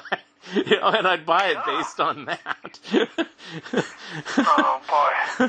I, and I skipped over the White Album for the longest time because it was expensive and it was just a White Album, you know. So- Yeah. And that's my Yeah, yeah, favorite. yeah. So That's crazy. Wow. anyway, so there's my stories for you. There's no, it's just it's great memories, and it's it's just amazing how you know certain people uh, instantly hooked, others discovered it different ways. yeah, You know, some some through siblings, yeah, and uh, it just as long as the music lives, that's the most important thing. You know, the visuals could be forgotten. We did a drive-in um, movie this past Saturday night uh, at, at a local town in Connecticut, and we showed A Hard Day's Night, and it sold out, and it was just, you know, I a thousand times, but seeing it on a big screen with amazing Yeah. sound and watching my kids and pointing out, it was a great experience. And you know, to me, movies, it wouldn't matter. If there was no TV show, it wouldn't matter because it's all about uh, eventually, or or or bottom line, it's all about the music.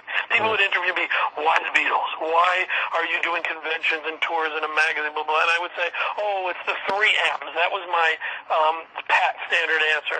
It's the three M's.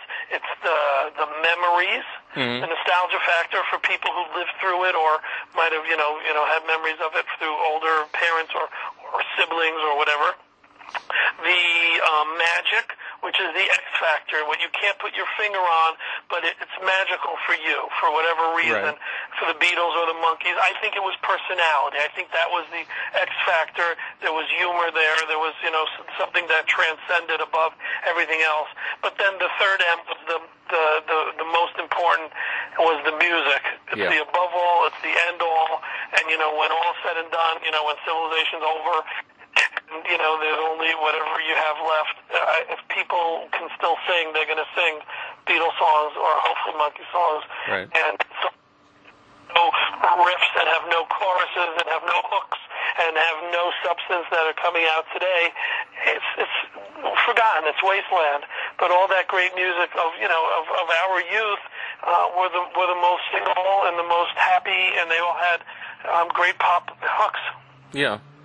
And it's funny, you know, you'd think, oh, you know, it would just be generally people in their 50s, 60s, and 70s that will like this. You know, younger folks, they don't want to see or hear this, you know, and it's like, no, you find little kids, they're like, yeah, the submarine. you know, and it's like, how do they like this? I mean, the man's 80 years old, you know, why would they like this, you know?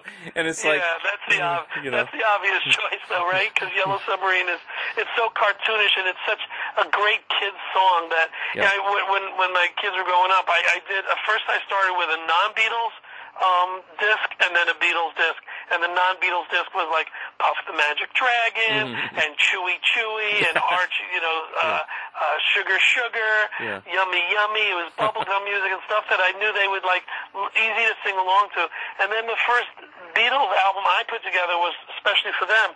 And yeah, it had Yellow Sub and Octopus's Garden, but please, Mr. Postman and All Together Now, things that I thought Right. were kid friendly. Yeah. And they got past that so quickly, and they were onto, you know, Bungalow Bill, and they were onto really, you know, great Revolution stuff. number nine, Um, man. Come on, I Dad. kept, I, I, I kept that from them. they got mad at me for not teaching them, um, you know my name, look up my number. Hey, they Dad, you one. you become naked, Dad. no, what? What? Become naked. That scared me the first time I heard it. I played it alone, and it was just the voices, and, the, and it was that was scary to me. Yeah. And nothing scared me, you know, growing up. That scared me. You know, I, I've I've said in recent times, I don't think I've written it down anywhere, but I, I've kind of concluded that the White Album is truly a concept album, unlike Sergeant Pepper. Yeah, uh-huh. well, yeah, Sergeant Yeah. Pepper is kind of a constructed one, but if you look at the White Album, it's like it starts out, you know, kind of bombastically, and it kind of ventures into like the animals, as you know, animal characters and everything. It's like it's going on with what's going on in society, and then uh, like the then a war breaks out, and that's Revolution Number Nine, you know, or at least the Oh, fourth wow. side, and then finally Yeah. everything uh, gets peaceful, and you have that's it. Good night. you know, it's kind of like the lifespan of a person or or a society or something. I don't know, you know, and I don't think that was their intention at all, but you know. right. You know, Right. and this is, of course, after listening to it a thousand times. It's not like I came up with it the first time I heard it. You know, yeah, And, and I always wonder how much I really absorbed listening to it, you know, and and, and, and grasping hmm. things at the time, Yeah. because it was a revelation to me later on that Ringo sang "Good Night." Yeah. I just assumed, oh, it's so pretty, it's got to be, you know, Paul. And then to, to understand, wait, wait, wait, wait, it's not Paul. It's Yeah. Ringo. Of course, it's Ringo. Of course. Yeah. And you know, I just stuff like that would always, you know, even now I try to find stuff that I never hear in the stuff, like a little, a little cling that I, oh wait, I didn't hear that, or a little um, mistake, or a vocal over a vocal. You know, it feels so right. What's the next word? uh, so And hold me tight. so, oh, or, oh, is it? Is it really, Mark? uh, Or is it and? Or is it now? It feels so right now, hold me tight. It feels so right and it Oh. feels so right, so you'll listen carefully Yeah. and you hear different vocals doing different things Oh, on okay. different tracks of that. yeah, So I love I love throwing that out because that's one of those things that whoa I only discovered that, you know, maybe ten years ago. So Yeah. it's for for me, I couldn't. listening. In my earliest days of listening to the Beatles, I I couldn't tell Paul's and George's voice apart. And, wow, that's interesting. Yeah, my kids always had trouble with those two also. And then what changed it for me is when I listened to "Do You Want to Know a Secret," and uh, Mm-hmm. I go, "That's George," because he says "ear funny." Oh, wow, he, goes, yeah. "Yeah," and I go, "Paul doesn't," Yeah. because Paul tries to sound more American than George was at the time, you know. And it's Right. like, and then later it was like whoever wrote it probably sang it, you know, and stuff like that. And it's like, okay, you know, but, and now I have no Yeah. problem telling it at all. But you know, I remember in my earliest days, I was like, who's singing this? And it's like, you know, and I wouldn't look at who wrote it. I just was like trying to figure out who sang it. And I thought Paul sang Yeah. everything, even the Lennon stuff. It was just kind of a psychological thing, you know. You know, it's like Paul's the most famous one, you know, so he's obviously the singer, you know. It's like, That's funny. um, That's did, now, did you buy all the records as they came out, or how, on both groups, on Monkees I did. and I have. I, I, I did. I, I have one little uh, funny anecdote about that. Is I would go. I lived in the Bronx, and we'd either go to Alexander's or Korvettes, Mm-hmm. which were like Macy's or Kohl's nowadays, I guess. Caldor, Bradley's, those type of places. And we would go, uh, and we'd go, and, and, and you know, mom would say, sure.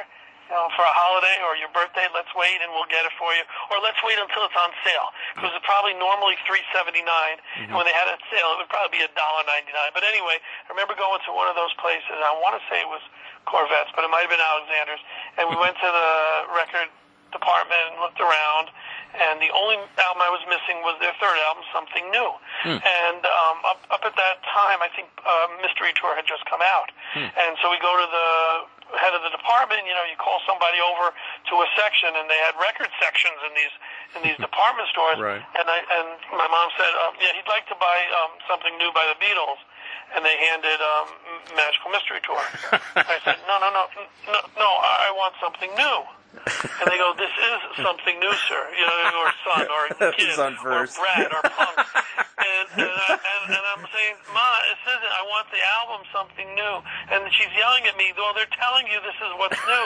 I go, I don't want the newest album. I want that. And it was like an Abbott and Costello, Yeah, yeah. who's on first, going back and forth. And they got the manager of the store to come over.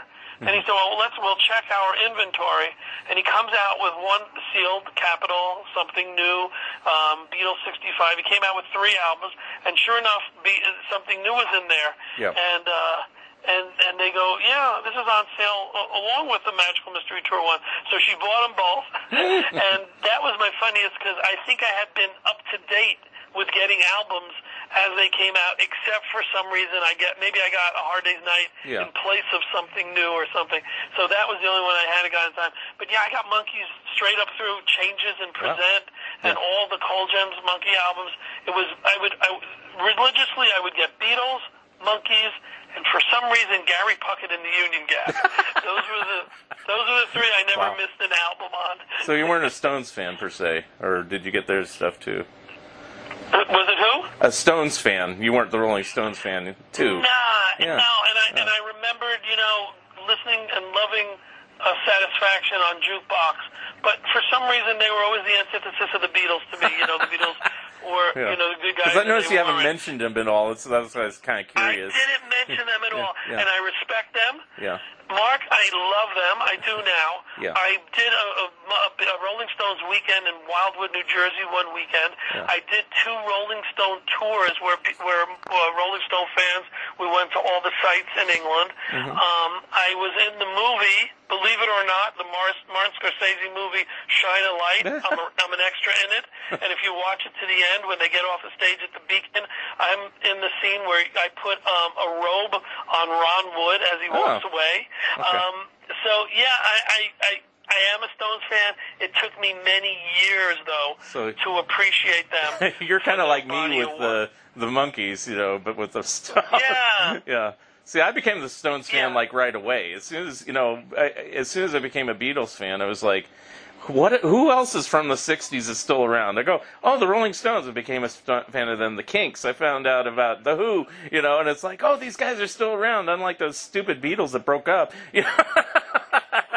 I'll, I'll give I'll give you my best Stone story real quick. Okay. Um, uh, it was uh, a night I was homesick. I remember I had the I was really really I didn't want to leave the bed, and I had tickets to see Ringo Starr in um New York somewhere. Bethel was I don't remember where it was, and I I was. That's how sick I was. I was not going to see Ringo, and I got a call from a Connecticut promoter. He he is like uh, the Billy Graham, Bill Graham presents of Connecticut. Jim Koplik. Jim calls and, and says and says, Charles, uh, I need you to meet me at Toad's place at a, at a quarter to seven. Mm. This is six o'clock. I've just got my pajamas. I've just got in bed. I've just taken my aspirin. I'm just no way am I leaving. He goes, Charles, you you are. I don't care if you're on your deathbed. You're meeting me at a quarter to seven. Oh, jeez. I go, yeah, I can't. I, what, what is, what's this about? And now he, I think he felt that he was a, he was a friend, but I think he felt he owed me a favor because he was trying to get Paul McCartney to play the Yale Bowl. The town selectmen didn't want him. We met, you know, we had fights, blah blah blah. I stood up, I supported him. I brought Beatle fans there to try to make it happen. It never happened, but we were friends from that point on. He said, "You got to be there." Well, you can probably guess. I did get out of bed. I met him there. Uh, he walked in. He goes, "Go to the front of the stage." There's people lined up, literally for not one block, but 17 blocks, because they caught wind of the fact that the Rolling Stones were doing their only private club show Ooh. as a prelude to their tour. Right. and uh, so I got to see them up close. And this was the second time I saw them. The first time I was in high school, and this kid Mark Katz came to school, and he was this new hotshot in school. It was in high school, I think, or junior high.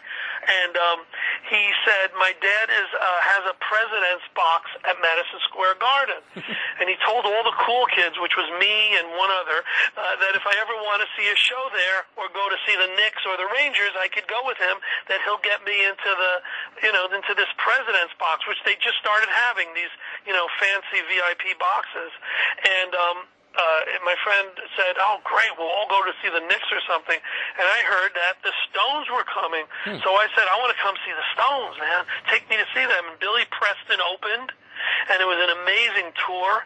And uh, I knew most of the songs, and it was a great experience because we watched it from, you know, the VIP lounge box. And then about a month or two later, I hear that Paul McCartney's coming to Oh, so you're talking Madison 75, 76. Okay. All right. yeah, yeah, yeah, yeah. uh, and then I'd never been, you know, to concerts outside of New York, uh, outside of Connecticut. By then, I was living in Connecticut. I said, Mark, Mark, Paul McCartney and Wings are doing their uh, Wings Over the World concert. Uh, They're coming to New York. I gotta, I gotta go with you. You gotta take me. said, I'm sorry. I told you I would take you to one show, and you used it for the Stones. Oh. Oh, right. So I, I never saw, I never saw Wings in, during that time ever. oh, okay. I thought you might have bought a close as they ticket at least. Okay. I didn't. I didn't. My Oh, did parents, you? it wasn't that. I was still a kid. Oh, did you see George Um, in '74 or no? Just got curious. I did not. Okay. No. Okay. I'm just curious. No. I mean, the first time I saw didn't. any of them was McCartney and Ringo, both in '89. So it's like, you know, it was late, Yeah. late, late for me. You know, but of course they didn't tour all during the '80s for obvious reasons. So, you know, Right. and I almost, Well- almost flew to Japan to see George, and I chickened out at the last minute. I was like, was, was, was, was that with me, with my group? Uh, I was just going to go independently. No, I was just going to buy a ticket to Japan, and uh, you know, it was- you know, but I chickened out. I said I've never been to Japan before. I'm going by myself. I'll probably get mugged or something, and so I and I didn't even Oh, think about your stuff or anything, and so. And I said he's got to tour America because when McCartney went on tour, I flew to L.A. because I didn't think he was going to come to the San Francisco Bay Area. Right, Now he eventually sure. did, but he didn't. Uh, so I thought, man, if I don't see him in L.A., I'll never see him, and he's probably never going to tour again. He'll probably hate it. You know, Right. I just had this impression Right. because George hated his uh, '74 tour, and uh, and uh, Paul hadn't toured in U.S. since '76. So I said, wow, he, this is probably the last time I'll see him. you know, I saw him about five times. So you know, anyway, but you know, Yeah, with with with George, you know, um, we were able to get. I was got in touch with the producer there because I'd been to Japan a few times. Yeah. Had a Japanese girlfriend, which was great.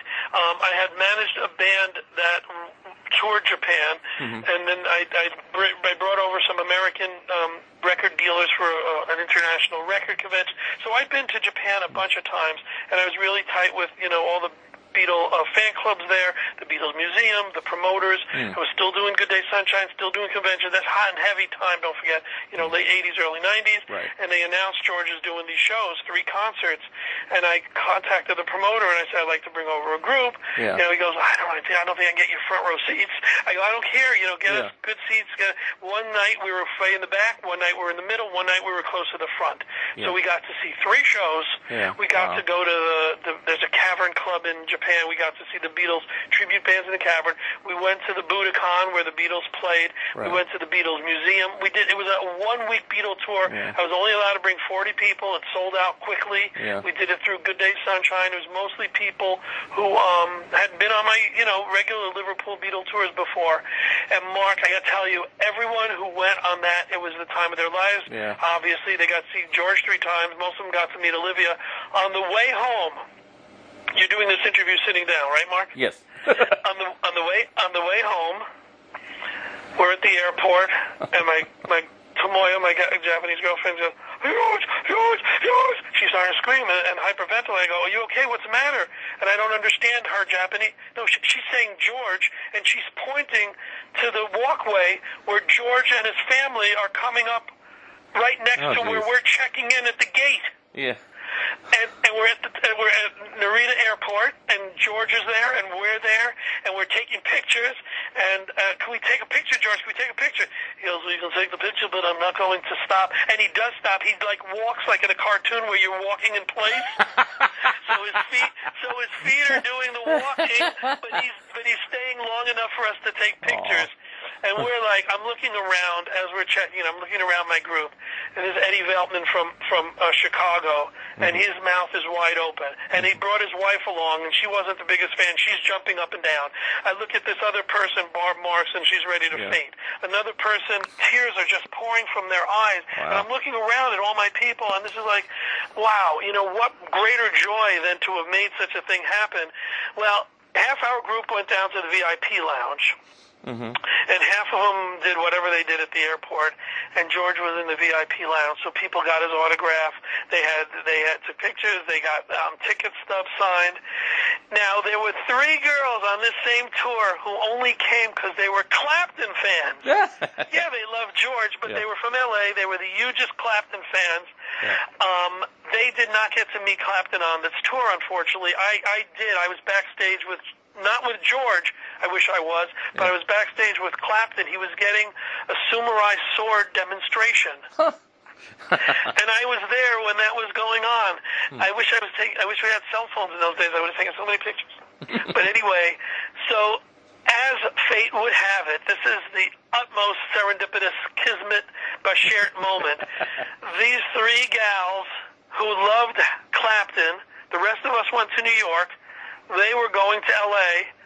They were on the same plane as Clapton. Oh wow. Who would believe it? So Wow. he was upstairs. They had two levels of the 747 or whatever flight that was uh, going from Japan to uh, London, and they uh, went up there and hung out with him and got his photos, and took pictures and autographs, and so that was you know really amazing. So I wish you knew, and you could have joined us. And You know, I probably knew Japan about it because I was a subscriber. It just didn't occur to me that oh, I should just do it Yeah. through through Rosenay's thing here. You know, it's like Sure, you know, sure, I sure. just thought about you know, or, because I don't even know if it was sold out. You said you only had forty seats. It may or may not have been, but I didn't even try. It didn't even occur to me. I was like, oh, that was dumb. You know, because well, I Right. didn't go to concerts like that. You know, it's like you know, for me, sure. it's like you know, I was living in the Bay Area. You know, it's like, oh, the Who are going to be at the Oakland Coliseum. All right, buy a ticket to go. You know, it's like Right. I don't think about it. You know, it's like, uh, you know, and suddenly I'm like buying tickets to L.A., which was a chore. You know, but I saw it and I like that. I'm glad I did that show in retrospect because Stevie Wonder came on stage and he and McCartney sang Wow. "Ebony and Ivory" as an encore, so that was cool. And then, uh, but, but the George Harrison thing, I, I you know, I was th- like. My fingers are touching this close to doing it, and I just chickened out at the last minute. I said he's got to tour L.A. after this, cause, I mean, not L.A. I mean United States after this, because you know he'll enjoy the tour. He's not hoarse, and you know he he put out a good album, and you know he's got to want to do it. You know, and I think he only did like a a show in England after that, or maybe He one did other. one US show at Royal Albert Hall. you yeah, know. something like that. Like, Yeah, ah, we thought we thought so too. We thought he'd come to the states, just like we never thought McCartney would ever tour. Yeah. And then you know, in '89, you know, he finally tours, and we you, we had to fly out to Manchester. We brought a group. That's when I the first time I ever met him. We brought it um, out to the uh, NEC in Manchester, thinking that um, we he would never tour again, and we had to fly out to England to see him. Right.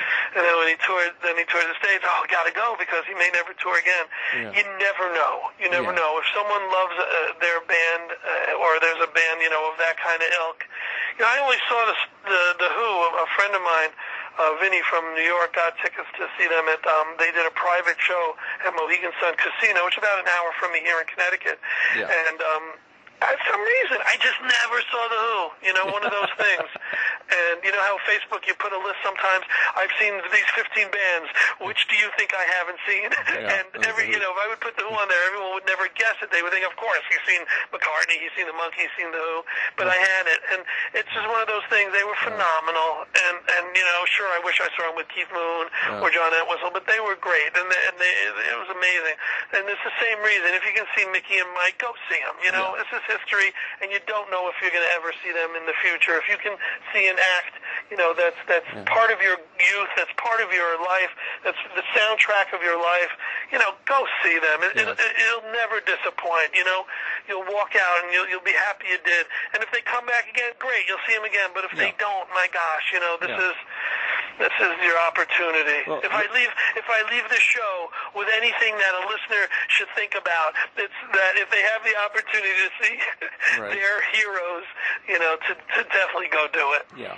Well, I did see the Monkees. I saw them in '87. I figured '86 was chaos, and so I didn't want to for some dumb reason. Yeah. And then in '87, Yeah. I saw them with Weird Al as the opening act, and I've seen Weird Al many times since, and I've seen the Monkees many times since. But uh, I saw the Mickey Davy Peter version three times, I think, and didn't see him on the last go round in 2011, which I kind of regret. But uh, strangely enough, on 2012, I saw every Monkee separately. Oh wow. You know, because uh, I went to the autograph show in LA, and that was the one where Davy Jones was there two weeks before he passed away. And Yes. I, I've said this story many times. I said, man, if you had a bet going on of who would die in this room at the end of the month, I could tell you nobody would bet on Davy Jones. You know, Never. because they had uh, Martin Landau, who was 88 or something at the time, in very bad health. They had uh, Carla Laemmle, who was 105, and Wow. they both outlived Davy by a couple years, I think. You know, Oh, and it it's was like, such a shock. He was in great shape. Yeah, he was there, and, and you know, I got his autograph. Uh, you know, I talked to him. I took some pictures. Blah blah blah. You know, and it's like, and you know, I didn't think it didn't even occur to me this will be the last time I see him ever. You know, it's like, and then two weeks later he's gone, and then. uh uh, they did another autograph show, and this time it was Mickey. I'd met Mickey before, but I, you know, I was in like what you're saying. Don't turn down an opportunity. So we went back, and you know, I saw Mickey, and then I saw Mickey, Davy, and uh, Mike. uh, Excuse me, Mickey, Peter, and Mike in you know in the fall, which I never thought would happen. Uh, Never thought that would yeah. happen, right. And so I saw them, and then Peter did a quickie solo tour. We went to see him, and then Mike did a solo tour, and we went to see him. So in 2012, Wow. 2013, in that like one year time frame, we, I saw all of them together or separately, you know, in some configuration. And so I'm like, wow. So I- I'll throw, I'll throw, I'll throw two Davy stories at you. Right. Uh, the, the, the one I mentioned earlier was, is the utmost because you know having him propose, you know, on my behalf to, to my wife was was un, unbelievable. Right. But um, uh, uh, you know, so we've been friends for a few years, and when he um, when he um, oh, I'm losing it. We played softball and a few things. So he he was touring uh, and doing shows, and he was doing conventions. He was all over, um, but he hadn't been playing a lot a while for except solo shows. And Jerry Renino was the guy who was his music director, and we were friends as well. And I thought I'm having a Beatles convention, and I is this crazy to have Davey at a Beatles convention? and this event was really special. We had a lot of the people from the BBC. Um, Brian Matthews, Bernie Andrews, Shirley Jones, all the people who were either the hosts or the producers or the backstage people of all the BBC Beatles stuff. And that was great for a purist. But I didn't have that one person, that one name that would attract a general public. I thought, let me go out on a limb. Let me get Davey. They just done the, the, the commercial with Ringo. Um, Oh, the Pizza Hut? Pizza Hut Yeah, yeah. The Monkees going. So there's that tie-in. There's the tie-in. I, I felt in those days you had to have a tie-in, and I thought, okay, well the other tie-in is, of course, Davey's on uh, the Ed Sullivan Show, the first Ed Sullivan Show. My God, this is a great connection. So we book him. We book him to do a concert at my convention. We book him to do uh, the interview and to do a signing.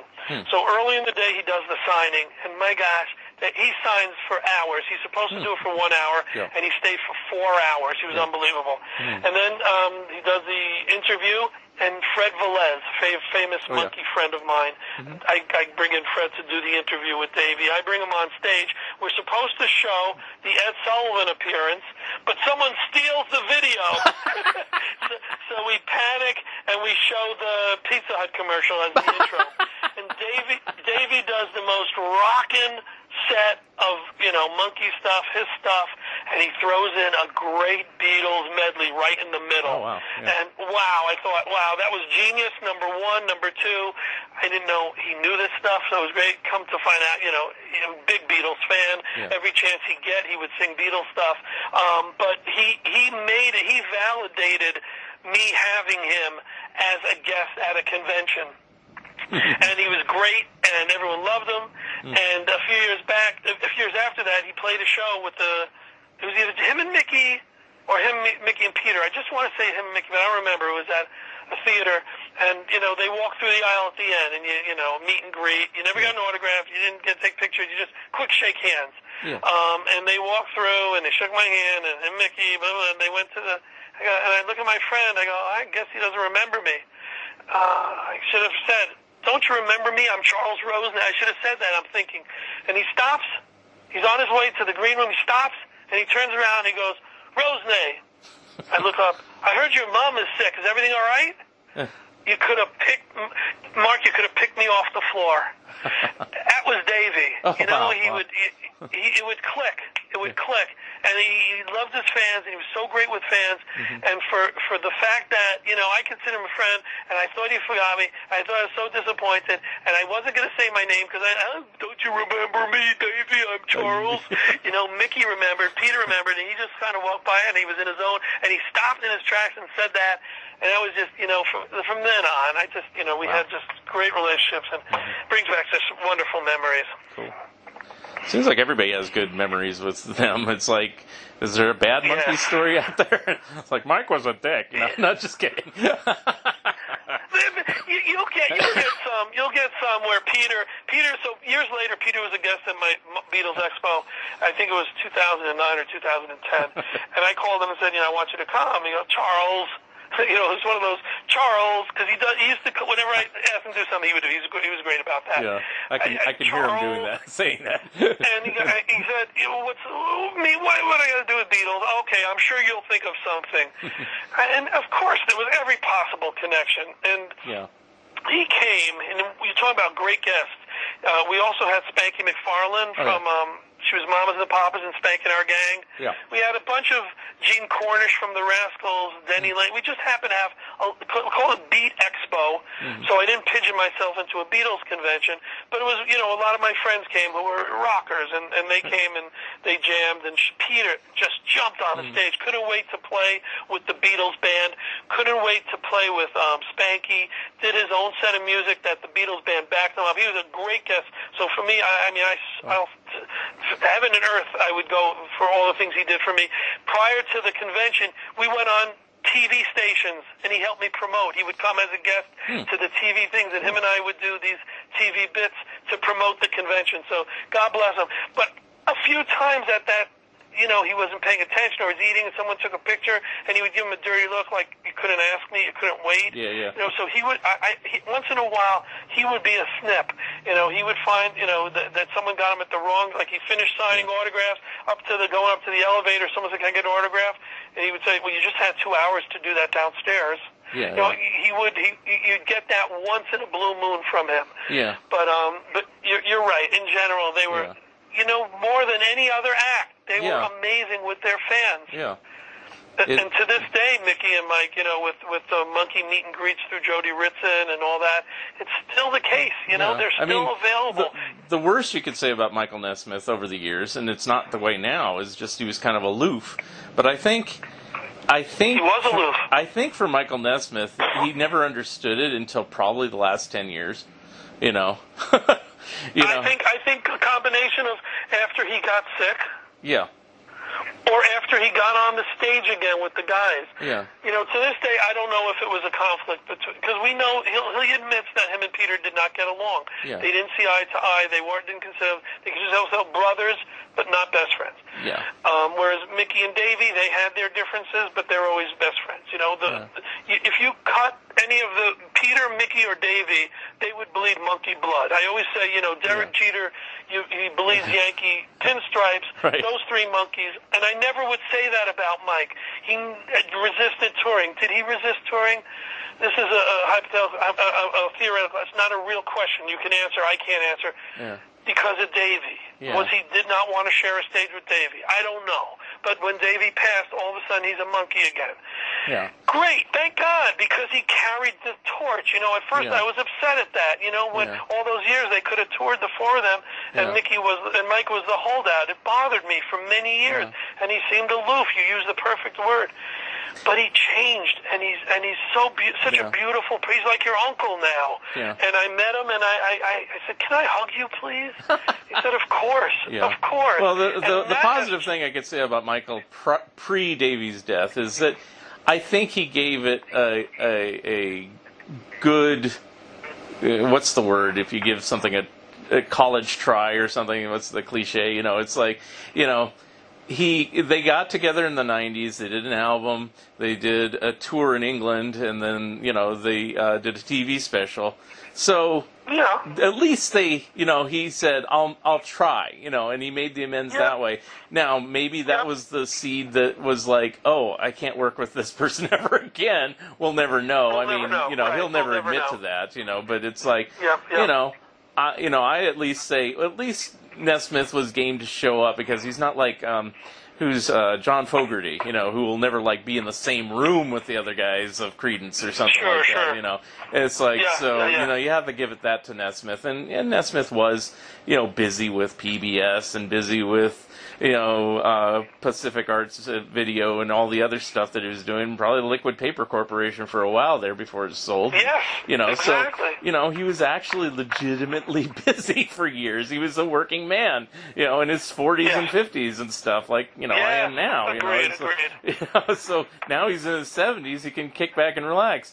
It sucks that two of his bandmates had to pass away during that period of time, but, you Yeah. know, it's like, and, you know, I, Yeah. I would never expect them to get along 100% of the time anyway, because, you know, the way they were formed anyway, it's like they wanted a guy that was from Texas, a country guy like him, and then they wanted a guy that was like Northeast Greenwich Village type person, and that's when they got Peter, and then they, you know, an Yep. English guy, and that's why they got Davey, and an LA guy, and that's how they got Dolenz. And it's like it's amazing that they got along at all, you know. They, you know what? It was magical. Maybe not Beatles magical because those were aligned by the stars, Yeah. and here the stars were aligned by the producers. I never use that line, but it makes sense. Yeah. Um, but you know, they're both both tremendous uh, scenarios. Yeah. Yeah. And it, it's also amazing to me, you know, it's like, you know, in those early 80s years, will the Monkees ever get back together? Will they do a McDonald's commercial? Ah, they're not worth, not, you know, and no one could have predicted that they would have gotten together, what, how many times since 86, you know? Who would have believed that? You know, and it's like, you know, that they need to be in the Rock and Roll Hall of Fame just for that, you know, that they outlasted, if you count all the reunion tours, most of the groups that Oh are my in God. there. You know? Don't get me started, Mark. Don't get me started. You know, yes, they deserve to for all the influence they did, but Mickey's is. Can you tell me? Name someone. All right, aside from Paul McCartney Yeah. or John or or the Beatles, tell me who has had a better pop rock vocal than Mickey in history. Yeah, the I can't think of anybody. Very I mean, hard. people say Very like hard. they might say Robert Plant, but you know, it's like yeah, That's not pop. That's not pop Yeah. rock. Yeah. That's rock. That's Yeah. rock. Yeah. You know, Okay. is it is it is Okay, it is pop it, um, rock. Elvis? Um, is, is it Jay Black? I mean, there's Johnny Maestro. Prior to him, there's plenty of those beautiful um, vocalists, crooners. Mickey should be in because of his voice. Yes. Mike Nesmith. If you listen to every one of those Monkee albums, yeah, you're going to hear stuff that it's Poco. Yeah. It's um, the Nitty Gritty Dirt Band. Yeah. It's country rock at its best. I didn't realize listening to you know Tapioca Tundra or, or or What Am I Doing Hanging Around that those were even country songs. Yeah, yeah. To me, it's rock and roll. It's pop. Right. He should be in there as a pioneer, not of videos. yeah. Of course, that too, Yeah. but of, of of pop rock. Such a such an influence. Yeah. Yeah, And I, I I- always I- get mad. Did you watch the Ken Burns country music thing? I did not. Okay. No mention whatsoever, you know, you know, but it's Gram Parsons this, Gram Parsons that. And I'm not going to say that Parsons or Bob Dylan or anybody else who ventured into that, you know, is illegitimate, but you know, it's like you know, if you're going to mention Yeah. somebody, mention everybody, you know, it's like as Yep, influences and stuff like that, but I didn't, but they're, they're definitely remiss in not having mentioned him. you know. Yeah, I go crazy when I hear the and, whole and you know they did a lot and lot a lots of coverage of Johnny Cash on that series, and it's like. Did they, sh- did they show the clip of them with the, him with the Monkees? No, but they did show him with Dylan, of course. You know, it's like, eh, Yeah. you know, But yeah. Well, I can't. I can't put down the, the Rock and Roll Hall of Fame. Yeah. Uh, on the. I, if if I can end with this. Okay. Because I'm losing. I'm sorry, losing my voice. yeah, we should Um, go. and I, I get excited. When I get excited, I, my voice changes, and I start talking in a different way. And you got me so excited at so many parts of this chat. Oh, no. That, um, anyway, uh, Rock and Roll Hall of Fame. Rock and Roll Hall of Fame is opening. Yeah. I have a friend there, uh, Terry, all these people, and I get uh, kind of a call Mm-hmm. um, saying, "Hey, we're doing a video for the opening of the Rock and Roll Hall of Fame. We've got a Creedence fan, we got a Springsteen fan, a Grateful Dead fan. We want you to represent all the Beatle fans. Can you submit something?" hmm Okay, so I do a demo. Then they say, okay, we want you to come into a studio and do this professionally. And I put on my uh, John Lennon, you know, specs. I put on a Sergeant Pepper outfit. I got my hair perfect. I go about how the Beatles have affected me, what they've done in my life. I even mention that there's a eight millimeter silent film of me, uh, five years old, whatever, with a ukulele, with a Beatles wig, going crazy, and um, they love it. And they say, okay, we're going to show it in the Rock and Roll Hall of Fame. Mm. And they asked me to send them the film, and I get I, I couldn't find the film, and I got it to them late, so it never made the cut. Mm. But when the Rock and Roll Hall of Fame opened for I don't know how many years, three, five years, whatever, there was a video display on the rock and roll fans of the world, mm-hmm. and I was in the Rock and Roll Hall of Fame as that as the Beatles guy. and the funny funny story is uh, Jimmy Poe, who was the um, George Harrison in the LA Beatlemania, and then he was in the band 1964. Now I think he's in a band called Four Lads from Liverpool. One of the best Harrisons in all of Beatle uh, tribute bands. Uh, went there at one point and saw the video and was trying to shoot it on his phone, and he got thrown out by security because he wanted to he wanted to get the footage of me at the Rock and Roll Hall of Fame to show me because he didn't think I knew about it. so that's one of the greatest stories of being in the Rock and Roll Hall of Fame as a Beatles fan. I mean, what could be better than that? That's cool. All right. Well, to save your voice, uh, and you've given me great stuff here. Um, the last question I usually ask is, you know, how can people get in touch with you? And you can plug anything you want: websites, your email, uh, a tour, whatever you're doing. sure. So the Beatle tours still go on. We'll be back next year. We skipped this year because of uh, pandemic. Um, LiverpoolTours.com. Again, www.liverpooltours.com or on Facebook, Liverpool Tours. Um, but I'm really proud that after all these years, I'm putting out a book. Um, as you know, because we have the same publisher, I That's think. Um, but it's not uh, a Beatles book, shockingly That's to right, people, horror. and it's not a Monkees book, and it's not a book of the uh, of my life story. It's a book of a hundred celebrities gave me their top ten favorite horror lists. So it's the book of top 10 horror lists. And I, in fact, if you're a Beatles fan or a Monkees fan, you're going to want it. Because people like Mickey contributed to it, um, Bobby Hart, Christian Nesmith all gave me their lists. Uh, Pete Best, um, Tony Bramwell, John Lennon's sister, a lot of people from the Beatles world gave me their lists. So it's really great, amazing pop culture people. Actors like uh, Ed Asner and Ruth Buzzi and Karen Black. Uh, rock stars like uh, Gary Puckett, Little Anthony, um, uh, uh, Elliot Easton and Greg Hawkes of the Cars. I can go on and on. Jane Wiedlin from the Go-Go's. Got ten, their top 10 horror lists in this book, and it's the book of top10horrorlists.com just as it's as it's as it's worded. You can find it on Facebook or the website www.book-of-100 top um, no no book of top 10 horror lists.com. But the best way is to just call me. The number here is 203-795-4737. Um, you can run that on the uh, uh, invisible audio scroll under us. Uh, 203-795-4737 if people want to call about any of the tours, any of the festivals, if they want to talk horror, Beatles, Monkees, uh, haunted houses, anything like that, uh, I'm on the other end, always willing to chat with friends. And is there another Monkee show soon or no? I don't think so. I think, you know, God willing, you know, Mickey and Mike will be here for a very long time, and we have to, we won't have to do a memorial, memorial convention. But I have no plans to do a, a, any, anything Monkee-wise. unless we throw together, you know, a Monkees night and have a band playing, Right. but not a convention per se. No. That's okay. Fair enough. um, well, it's been a pleasure talking with you today, Charles. And uh, Same here. when the book comes back, uh, it comes out, uh, we can have you back and we can talk horror or whatever you want to talk about. So, I would love that. That'd be great. all right. Well, I thank you very much. Mark, much. thank you so much for uh, inviting me and, and, and asking great questions and letting me ramble on. All right. Have a great day. Thank you for listening, and thank you, Charles Rosenay, for being my special guest. Episode number 88 will be coming soon. If you would like to comment and or be a guest on this podcast, please drop me a line at funideas.mark at gmail.com.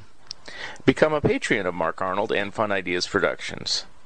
If everyone listening just contributed a dollar a month, that would be a tremendous help in continuing the production of my books and this podcast. Also, subscribe to my YouTube channel.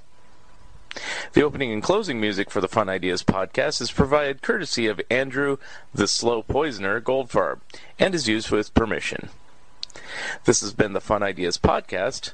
This is Mark Arnold speaking. This episode is copyright 2020 Fun Ideas Productions. Thank you and good night.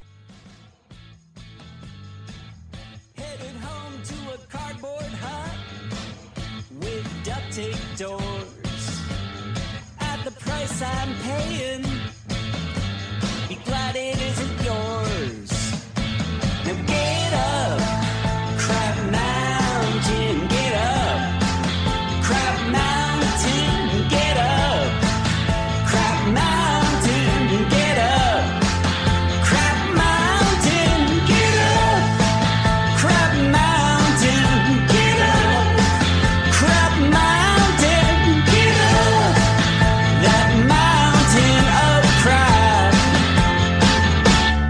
Don't fall back.